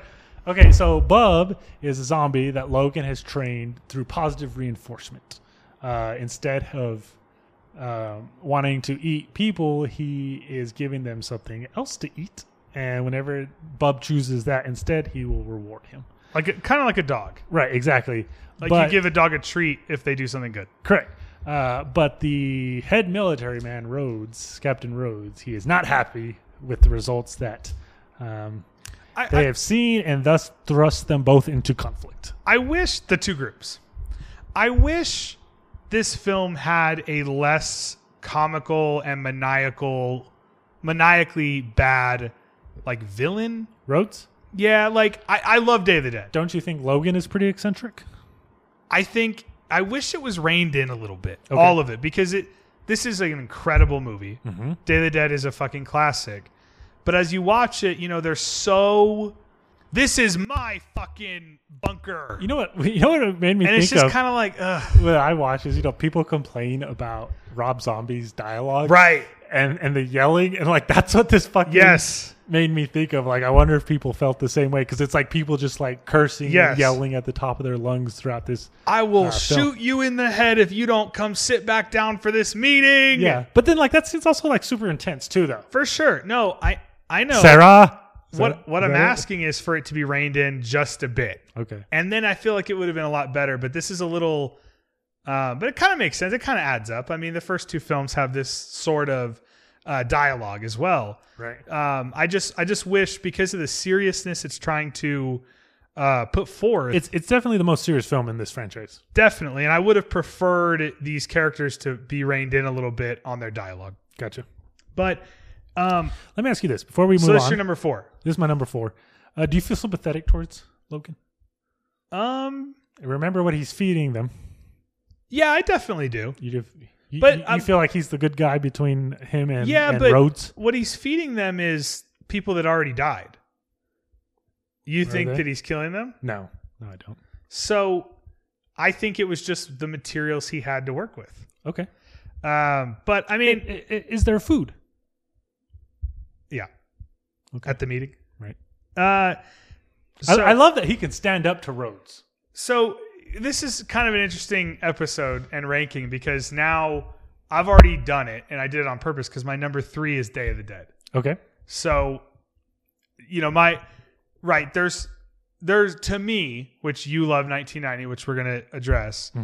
To me, you know, it's it's Night of the Living Dead, Dawn of the Dead, and Day of the Dead. I'm not saying my ranking, but that's you know that's it. And there's stuff around it, right? Sequels, remakes, you know, all these things. But even though Day of the Dead may be like, even if 1990 is a tighter movie, Day of the Dead's Day of the Dead. So to me, when I watch it, like when I see Bub hold the gun up, you know, it's like I'm watching history unfold in front of me. Like it's, it's, it's a piece of, of cinema mastery from George Romero, which I'm not saying it's a perfect movie, but it's a big deal to me. Um, you know, when I see Bub try to do the Salute. the salute, you know, I feel like I'm seeing a piece of history uh, because the this movie was so such a big deal. So for me, my number three is Day of the Dead, Okay. um, and of course from there it only goes. Up. Yeah. So I think we have to do your three. Okay. My number three is the 1990 uh, Night of the Living Dead. Yes. Uh, yeah, I've already fucking said my favorite movie ever is the original, and this is mostly that film. Most. Yes. Um, but This I- is. Can I make a weird comparison? please do. This is like your Halloween 2018, like in a way, for that franchise. Because, because like, I think I like Halloween 2018 more than you, That's fair. and it's because it's like it's it's So similar. so not similar, but it's so connected okay. to my favorite movie, my ho- favorite horror movie of all There- time. There's a connective tissue there, but enough to make it Yeah. different. So like, it means so much more to me. Right. Uh, not more. I, I don't mean it, it's not like that. I'm just saying it. It means It increases the value. for it. exactly for me. Yeah. Right. where I think 1990 is a great film, but I'd rather just watch the original film. Um, well, you know, I, I enjoy the beats, the different beats that they change. Yeah. Uh, for example, I love, you know, in, in the original Night of the Living Dead, Barbara, Barbara is like comatose with fear. And I love how in the remake, she's ready to fight. Yeah. uh, to the point to where They're coming to get you, Barbara. to the point to where I think you know when we're naming strong heroines, you you got your obvious Ridleys and you got your obvious Sarah Connors. I think we need to be including Ridley? Ripley. Okay. I think we need to be including Barbara Sure. from the 1990 remake. And then just like some things make more sense to me, like um Well, it's just a much more modern telling of this. like like Tom shooting the the the gas pump because they don't have the keys, you know? Right. Like that makes more sense to me than the way it plays out uh, in the original film. And But see, Doc, that- but see, that's that sort of like madcap late 60s filmmaking that, like, I, when I say slapstick, I don't mean like funny. It's like, you know, another thing we use is Keystone Cops a lot. Like, I feel some of that in that first movie. And we can say it feels modern and all that, and it does, but sometimes it doesn't. Ho- hold on, time out, time out. They're in night, the original 1968 Yeah. film. There's not fucking like the bumbling cops No. from Last House on the Left. Or There's nothing The like Town that. That Dreaded Sundown. There's nothing like that. No, there's not. But the era it came out in creeps in a little bit. That's all I'm saying. Hmm. Okay. Like I where my only point is that 1990 is a modern filmmaking. And so there isn't any of what you just said. Like they shoot the gas tank to get the like keep keep going. Okay. Uh, I, I- I'm just saying I, I enjoy some of the beats. Yeah. That, that they changed. And then that fucking Tony Todd. Yeah. Holy shit, Tony Todd has been like, okay, not to take away from Dwayne Jones, but like, holy fuck, like whoever casted that is fucking perfect. Yeah. And you know what blows me away? This is two years before Candyman. I heard you're looking for the Candyman. How fucking wild is Yeah. that? I feel like Tony Todd is an icon because of Candyman. Right. But holy shit, he did fucking the Night of the Living Dead remake two years before. That just blows me the fuck away. Um, the lighting of this film, uh, there's like shots where just like the composition, there's like shots of like it's a, it's almost bright outside. Well, I was gonna say I feel like it's intentionally colorful Okay, yeah, yeah. because the first film was black and white, so I feel like they intentionally opened the color palette like on purpose. It feels like that to me. and and then just like the rural hillside of it and just like seeing the zombies like shamble like this is comforting Yeah, it's To your me, it's th- your comfort food. yeah it's like i don't know just the way it looks the i don't know it's just it's so fucking good and then i love the the some of the different outcomes for the Right. characters how about this doc if i ever made a movie i'd remake night of the living dead because it'd be free i mean Yeah, you, you get what I'm saying? It's in public domain. And the only change I would make, Ben would live. spoilers. Yep. That would that would that would be my Night of the Living Dead. Well, it'd be awesome to do a direct sequel to Night of the Living Dead where Ben lived. We he shot, but he lives, and then we continue Ben's story. Right. Like those are the types of things where I'm like, man, I wish uh, Romero was still around and he could do something like that. Did you see where there there's a movie coming out called Night of the Living Dead 2? Yes. And it's like several of the actors and actresses from Day. Yeah. That's I mean, of course I'm gonna watch that shit. Yeah, but What I'm, is it, glad, I'm really? glad we're not. We haven't even referenced like all that other Day of the Dead shit. Oh, I don't even want to talk about that shit. Yeah, I don't That's- either, That's so let's such not. severe bullshit. Okay, so number two. All right. This is where it's gonna get ugly, folks. I think. I here's the thing. Nitty gritty. I'm not confident I struggled with one and Let two. me say this. I'm not confident. And so About don't your yell at me. penis size. Okay. I am absolutely not confident in this. I rewatched them both back to back. And I ultimately think that Night of the Living Dead is a masterpiece and a moment in cinema and one of the most important movies ever made. But I ultimately listed it as my number two. Night. night. And I'm not confident in it. And I think it's really, I'm not trying to make it, I really am not trying to like minimize this, the, like, because the whole point of a list is to like have fun and say what's better. But I really think it's 1A and 1B. I mean, uh, Night of the Living Dead is like a parable. It's like a, it's like a, you know, there's few stories in life that that and in and in storytelling that are like the Bible, right? Or like Homer's Odyssey. And to me, I feel like e- if you want to do put horror into stuff like that, like Night of the Living Dead is like that for horror fans. Like it's a part of the Bible. It's a part of filmmaking. You know, Ben, Barbara, they're coming to get you, Barbara. I mean, simply it sounds dumb to say that. Just that is History. history. Just the little girl with her hands out, and you know, it's so big. It's it's too big to talk about, and so because of that, I love Night of the Living Dead. But what I found was Dawn is so engaging. Hmm. Dawn is a popcorn movie. Even though bad things happen, it's popcorn. And for whatever reason, this time, I went into this list thinking, okay, night one, Dawn two. That was my first thought. And then I rewatched them and I was like, fuck, Dawn, man. So it's like 1A and 1B. I'm done. Uh, that's super interesting you say that because for the longest time in my life, I would have said Dawn is the best zombie Yeah. movie ever made, period. And I think that's true for the most part. Yeah. But just personally speaking, Yep. uh, for me, number two is Dawn. Yep. And number Do one. we just want to talk Dawn and then we can do night? Sure. Yeah. I mean, so Dawn's my number one. So we'll just do the, so we'll talk Dawn then night. Okay. you know, it's just it is so much better than like okay, when I've said this a lot, it's not just about these films. When you watch a film from let's just call it old, which is not old to us, you think it can't be as good as I think it is.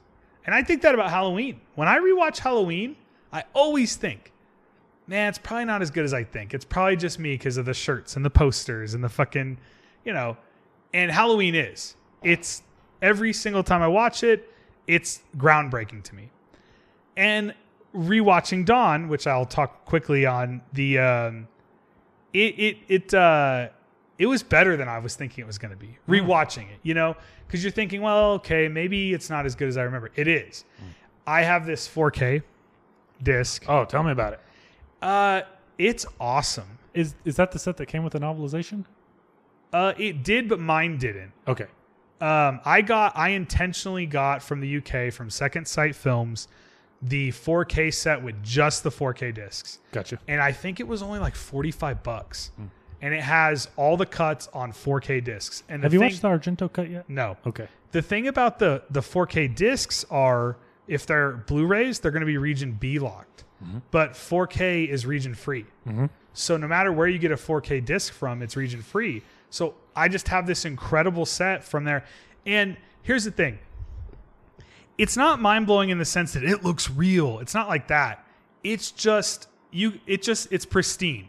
It's pristine, it's grainy film like it's supposed to be, but it is in motion. The the thing about 4K is in motion you can feel the quality.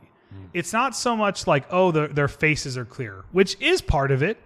It's the amount of fucking data that they can put on that disc. It's bit rate. I don't want to, I am a geek. The bit rate is so much higher. Like, if you want numbers, Blu rays are like 25 to 30 megabits per second video. That 4K I looked, because you can look on the Xbox, is 70 megabits per second video, which is double the amount of bitrate, which bitrate is just simply the video, the actual pieces of the video, the, the pixels, if you will. And if there's more bitrate, it looks better in motion. It looks so clear and smooth, but like film, it, it was incredible. It's incredible. Again, you're not going to look at it and be like, oh, it looks like this was filmed today. It doesn't, but it looks better than anyone saw it in theater. I mean, it looks fucking pristine. And uh, I watched it and I just, it was kind of, it kind of overwhelmed me. Like this 4K, this, the way it looked, dawn. Uh, I sat and watched it one night after work. Like I got home from work, got food, turned it on, and I was just engulfed in this dawn in this mall. I mean, just the fucking. It's such a perfect, like. That's what I mean by engaging because they're in the mall. You have so much to do, so much going on. You have the baby; she's pregnant. You, you have all this passage of time. Uh, you- Different stores. different stores they, they end up building out that office and putting the carpet in there and shit and like they make it like their little home in that office they build that wall so no one knows where they're at Like it's a brilliant film. You know what, what blows me away about that particular scene is it's initially the zombies, Yeah. right? They don't want them to know where that entrance is. Yeah.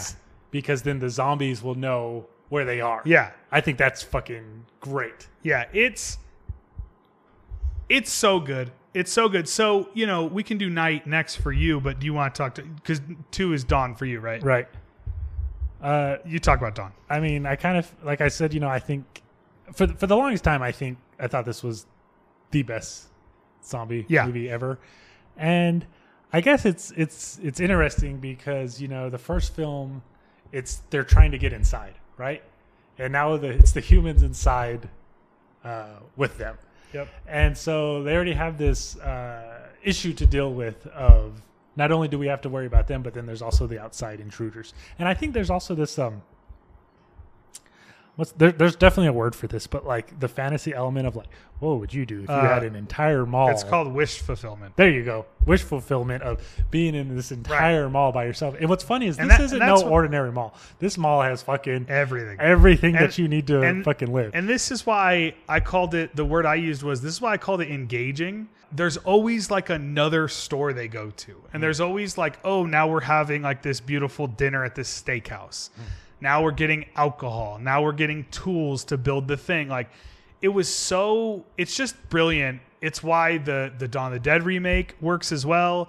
It's why Dead Rising worked, the the video game because just that idea of being the wish fulfillment being trapped in a mall with zombies you know they they clear them out and then it's just their mall Right. and i know it's so simple but it's Don- it's it's romero i love those characters flyboy fucking it's it's so good and and that's why i used engaging was it always feels like there's something they can do next um, and the film has like that puzzle aspect where like okay we need to board this up okay we need to there's always another task right. until it gets blown up Uh, well, th- that's what I was going to say. You know, you're you're talking about uh, whenever the motorcycle gang c- comes, right?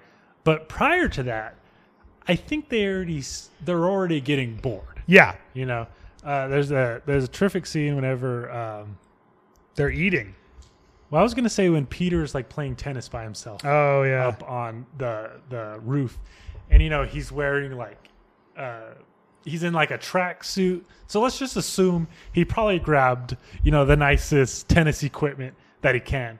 And whenever he's done playing, he goes to grab his bag, and when he does, he knocks over a bunch of the like balls and stuff. But he gives no second thought to it. He Yeah. just like walks away from it. And I think by that point, it already shows like. Okay, we have all this shit, and now it's come to a point to where we don't give a fuck. right and i think that's the consumerism aspect where it's like right eh, romero's saying like you can have all this stuff but it doesn't make happiness and like kind of those themes that he's getting at there Kind of like maybe I don't need all these fucking toys, huh? exactly and like i don't need all these fucking movies yeah exactly no but i God mean damn it, George Romero. fuck he got us motherfucker Yep. Um, no, so I mean, yeah, I, I think that pretty much perfectly sums it up. And and the the um, in all of these movies, it's always that there's always that scene where someone gets bit that you don't expect to get bit, and you're like, fuck.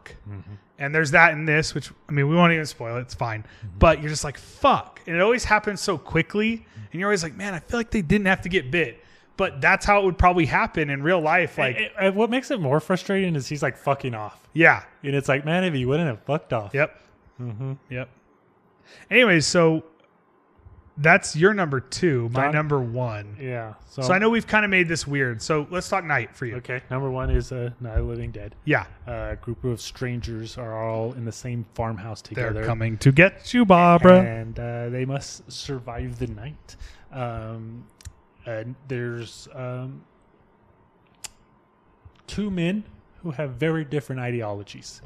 One believes they need to uh, stay, uh, uh, board up the house, and have a chance to fight right. and the other man believes that their best bet is to lock themselves down in the cellar. But let me tell you something, Da. I ain't staying in no cellar. I ain't staying in no cellar. I ain't staying in no cellar. I ain't staying in no cellar. So I could keep going, but I'm not going to. Um, and and and it's the very first fucking zom- flesh eating zombie movie ever done? Yeah, Like he's just gonna like knock it out of the park. like that. Like that fucking Yeah. hard? Like what the fuck, dog? You know what's great? You know, and he and, he, and Jordan Arrow's gonna sit there and say that he fucking casted Dwayne Jones just because he gave the best audition. Right. He's gonna sit there and say, "I didn't know that one man was black. I didn't know one man was white." What What do they say at the end? Oh, there's another one. Boom, got him. Another one for the fire. Yeah, another one for the fire. Yep. And uh, I, I just love a lot of the dialogue. in this. yeah, they're dead. They're all messed up. They're all messed up. Um, you can be boss down there. I'll be boss up here. yes, it, it's a it's a it's an earth shattering masterpiece. Okay, here, here's my thinking as well, Doc. Like, this is 1968. And me being me, I suffer from thinking an older film is going to be tame. Th- this is what I was trying to say. And I Like, don't it think fe- that's the case at No, all with this. I don't like, either. I Mm-hmm. mean, like, the violence, the gore, like, all that shit is, like, already there. There's It's an al- explosion. There's, like... I, I, I mean, I, I think 60s and 70s filmmaking was already geared towards adults. For sure. Obviously, t- the 80s as well. But, like... you have a '70s. You, you get into Last House on the Left and Hills Have Eyes, stuff like that. I, I mean, I mean, he just already had his foot on the gas pedal, For sure. and it just blows me away how fucking good it was. Whenever I rewatched it, I watched the criter- criter- uh, crit- Criterion. I'm never gonna get this fucking word. Criterion disc, Criterion. and uh, I was like absorbed in it. Like how Right. you, how you said, you know, Right. you were engaged with Don. I was just like, Don, I was in that fucking. I feel farmhouse, like it dog. washed like the Dawn thing. So for you, like you could you could say the same thing. Like I feel like Dawn washed over me. Mm. Like I was, I felt like I was there. Mm-hmm. I know this sounds stupid, but I wouldn't say this about everything. Like it, I feel the same with Night, but just that that fucking 4K I got. Like I. I sat right in front of my 75 inch TV by myself and just watched two hours of Dawn of the Dead. And um, it it really got to me that time. Like it really, I was like, "Fuck, this is good." Um, I've already had that feeling with Night. We've talked a lot about Night. Uh, every time I watch, it, I think it's so fucking good. But I feel like I, I've already had that feel. Like I already know Night's a masterpiece. And so when I rewatched it for this list, I was like, "Yeah, it's fucking Night. Like it's so fucking good."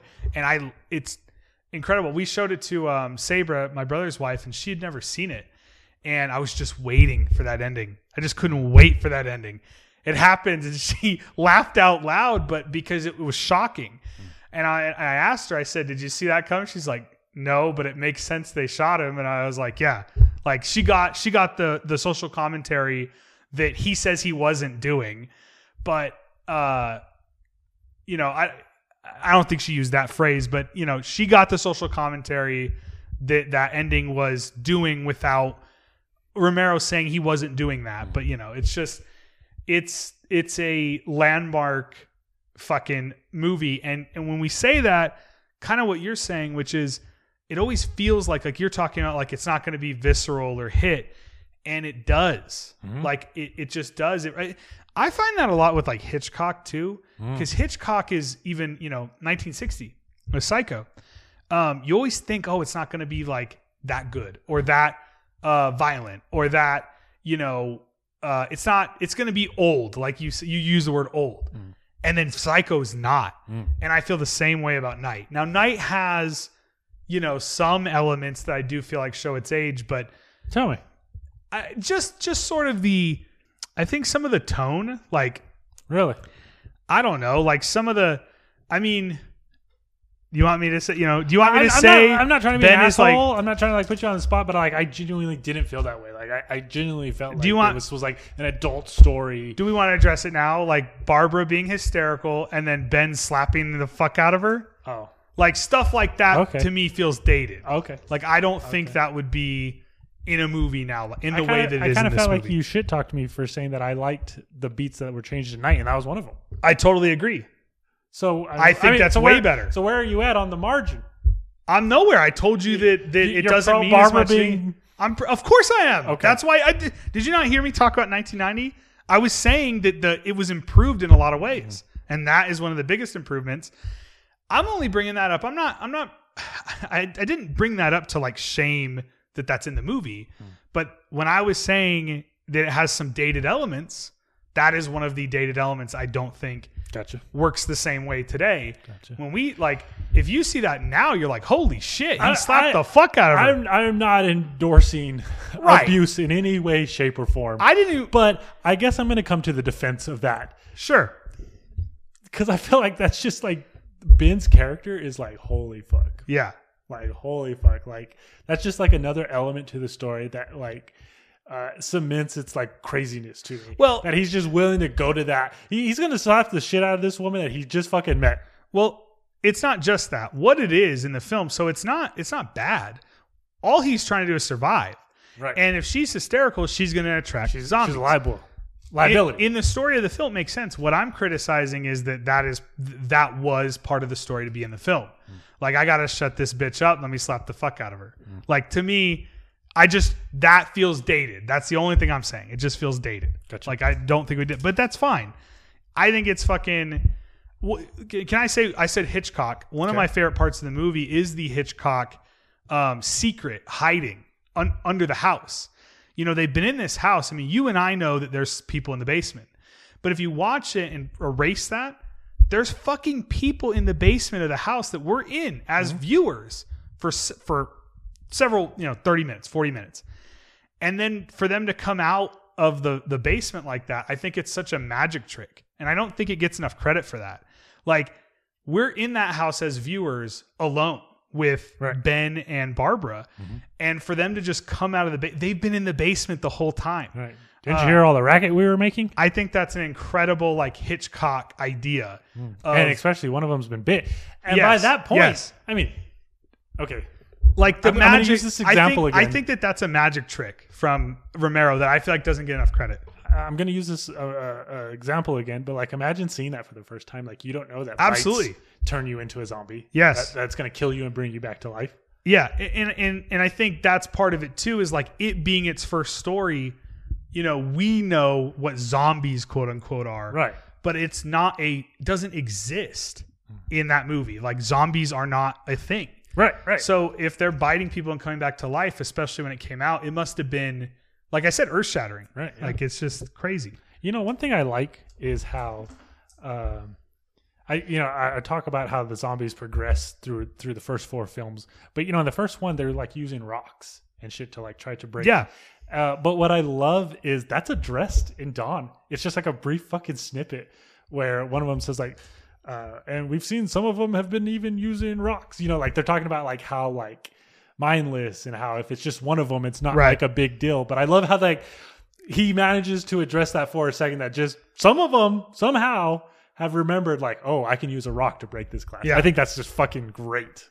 And I think that's like the one thing, if we want to sort of talk the full Romero idea, that I feel like is always crazy to me because, like, we've seen a lot of zombie stuff. And I feel like zombies in almost everything never use tools, never are smart in any way. They're just either running like out of their minds or they're slow and shambling.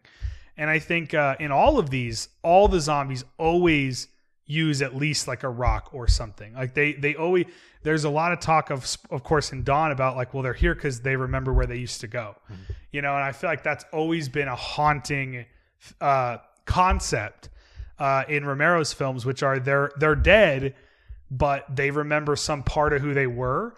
Uh, that's always such a haunting idea to me. So I mean, he was, you know, I mean, what are we saying? Romero was brilliant, but yeah, like of course, like he's fucking brilliant. It's crazy. if I was a zombie, I'd be out with like my board and being like, I would just be like hitting it with like the back of my foot, like on the tail, See, I thought you'd Try- be trying del- to pop- delivering mail, trying to and pop it. telling your boss that you don't want extra work. Well, I don't want extra work. you Eric. see, you see how slow my ass moves. yeah. extra work. So Anything else? uh, we love we love George Romero. Yes. We love his films, his body of work. I'm so happy that uh, we can watch him now, seen him so many times, and we can still just talk about how And they're still so good. how excellent they are. Yeah. So It's it's astounding that those three in particular, which I mean, I know you like the remake, but even Day, which I think is lesser, obviously I put it as my number three, but uh, even it is so fucking good. And that movie with its Mm. gore, like you said, like fuck, mm-hmm. so good. Anything else, Eric? Breakthrough infection. Breakthrough. Um, I we always ramble. Let's try Yeah. not to ramble here at the end. Let's But- not ramble, but thanks everybody for listening. We hope you made it. This is we we think that these types of episodes are fun, but we hope you do. I'm gonna throw you just a curveball. I'm ready. All right. At the end of The Invisible Man, 1933, what form is the dead Dr. Jack Griffin in? His visible form or unvisible form? Unvisible. That is incorrect. We tried. We tried. And with that, thank with you so that- much listening uh, for listening to this episode of the podcast. We hope that we weren't annoying as fuck. I that's I guess that's my like insecurity. I feel like I'm annoying as fuck. I, Uh, my insecurity is that I'm not knowledgeable enough. And I fucking rewatch these films and I still don't have anything to fucking say. I feel like you had a lot of good stuff to say. oh, thank you, Duh. Um, and with that, you know what? And with that, thank you for listening to this episode of the podcast. Mm-hmm. Uh, we didn't do no shout outs. oh shit! Do And we I'm- have any? And I'm not saying we should. But hey, Lewis, if you're listening, thanks for making it this far. Yes. What up, Lewis? Yeah. Also, uh, I was I thought about saying hi to Shane again. I know we already said, you know, keep going, you'll be good. But I just wanted to say again, hello, Shane. If you're listening to us on your way to work, we hope you have a good day at work. We love you. Or if you just got off, have a relaxing evening. Yes, and everyone else out there, we love all you guys. What all twenty? Thanks for listening. Okay, where can you find us at? Yes, you can find us on Twitter, Instagram, Facebook. I guess we don't really do anything on our Facebook. No, we sure don't. All of it's at Ghoul Squad FM. yes. And uh, you can, of course, buy a shirt on tpublic.com. Just type in Ghoul Squad FM. Mm-hmm. And uh, hopefully, we do an episode soon. What if do you got an idea, hit us up. We probably won't do it. We probably won't ever record again. I mean, I mean, I mean, if you got an idea, I mean, I'm not trying to like shit talk any of you guys or talk down to you guys, but make it like a simple one. I hate you, Eric. You know, just something like easy, like uh, rank, uh, you know, all the Salem's lots or something like that. You know, I feel like that'd be hard because we'd have to like find some of them. So maybe not that. Maybe I- I thought- maybe like rank. hold on. Like- is, not there just the first one and return? There's a there's a remake, isn't there? That one with uh, it's a TV movie. I, I'm just thinking of the original on Larry Cohen's. Yeah, but there's like more. There's more. Yes. Oh shit! Don't- then don't tell us that. And on that note, thank you so much for listening. We love all of you. And uh, Mm-hmm. Hopefully the, the mic catches this. and on that note, we will see, see you on the next episode of the Cool Spot Podcast. Uh, goodbye. And stay safe, everybody.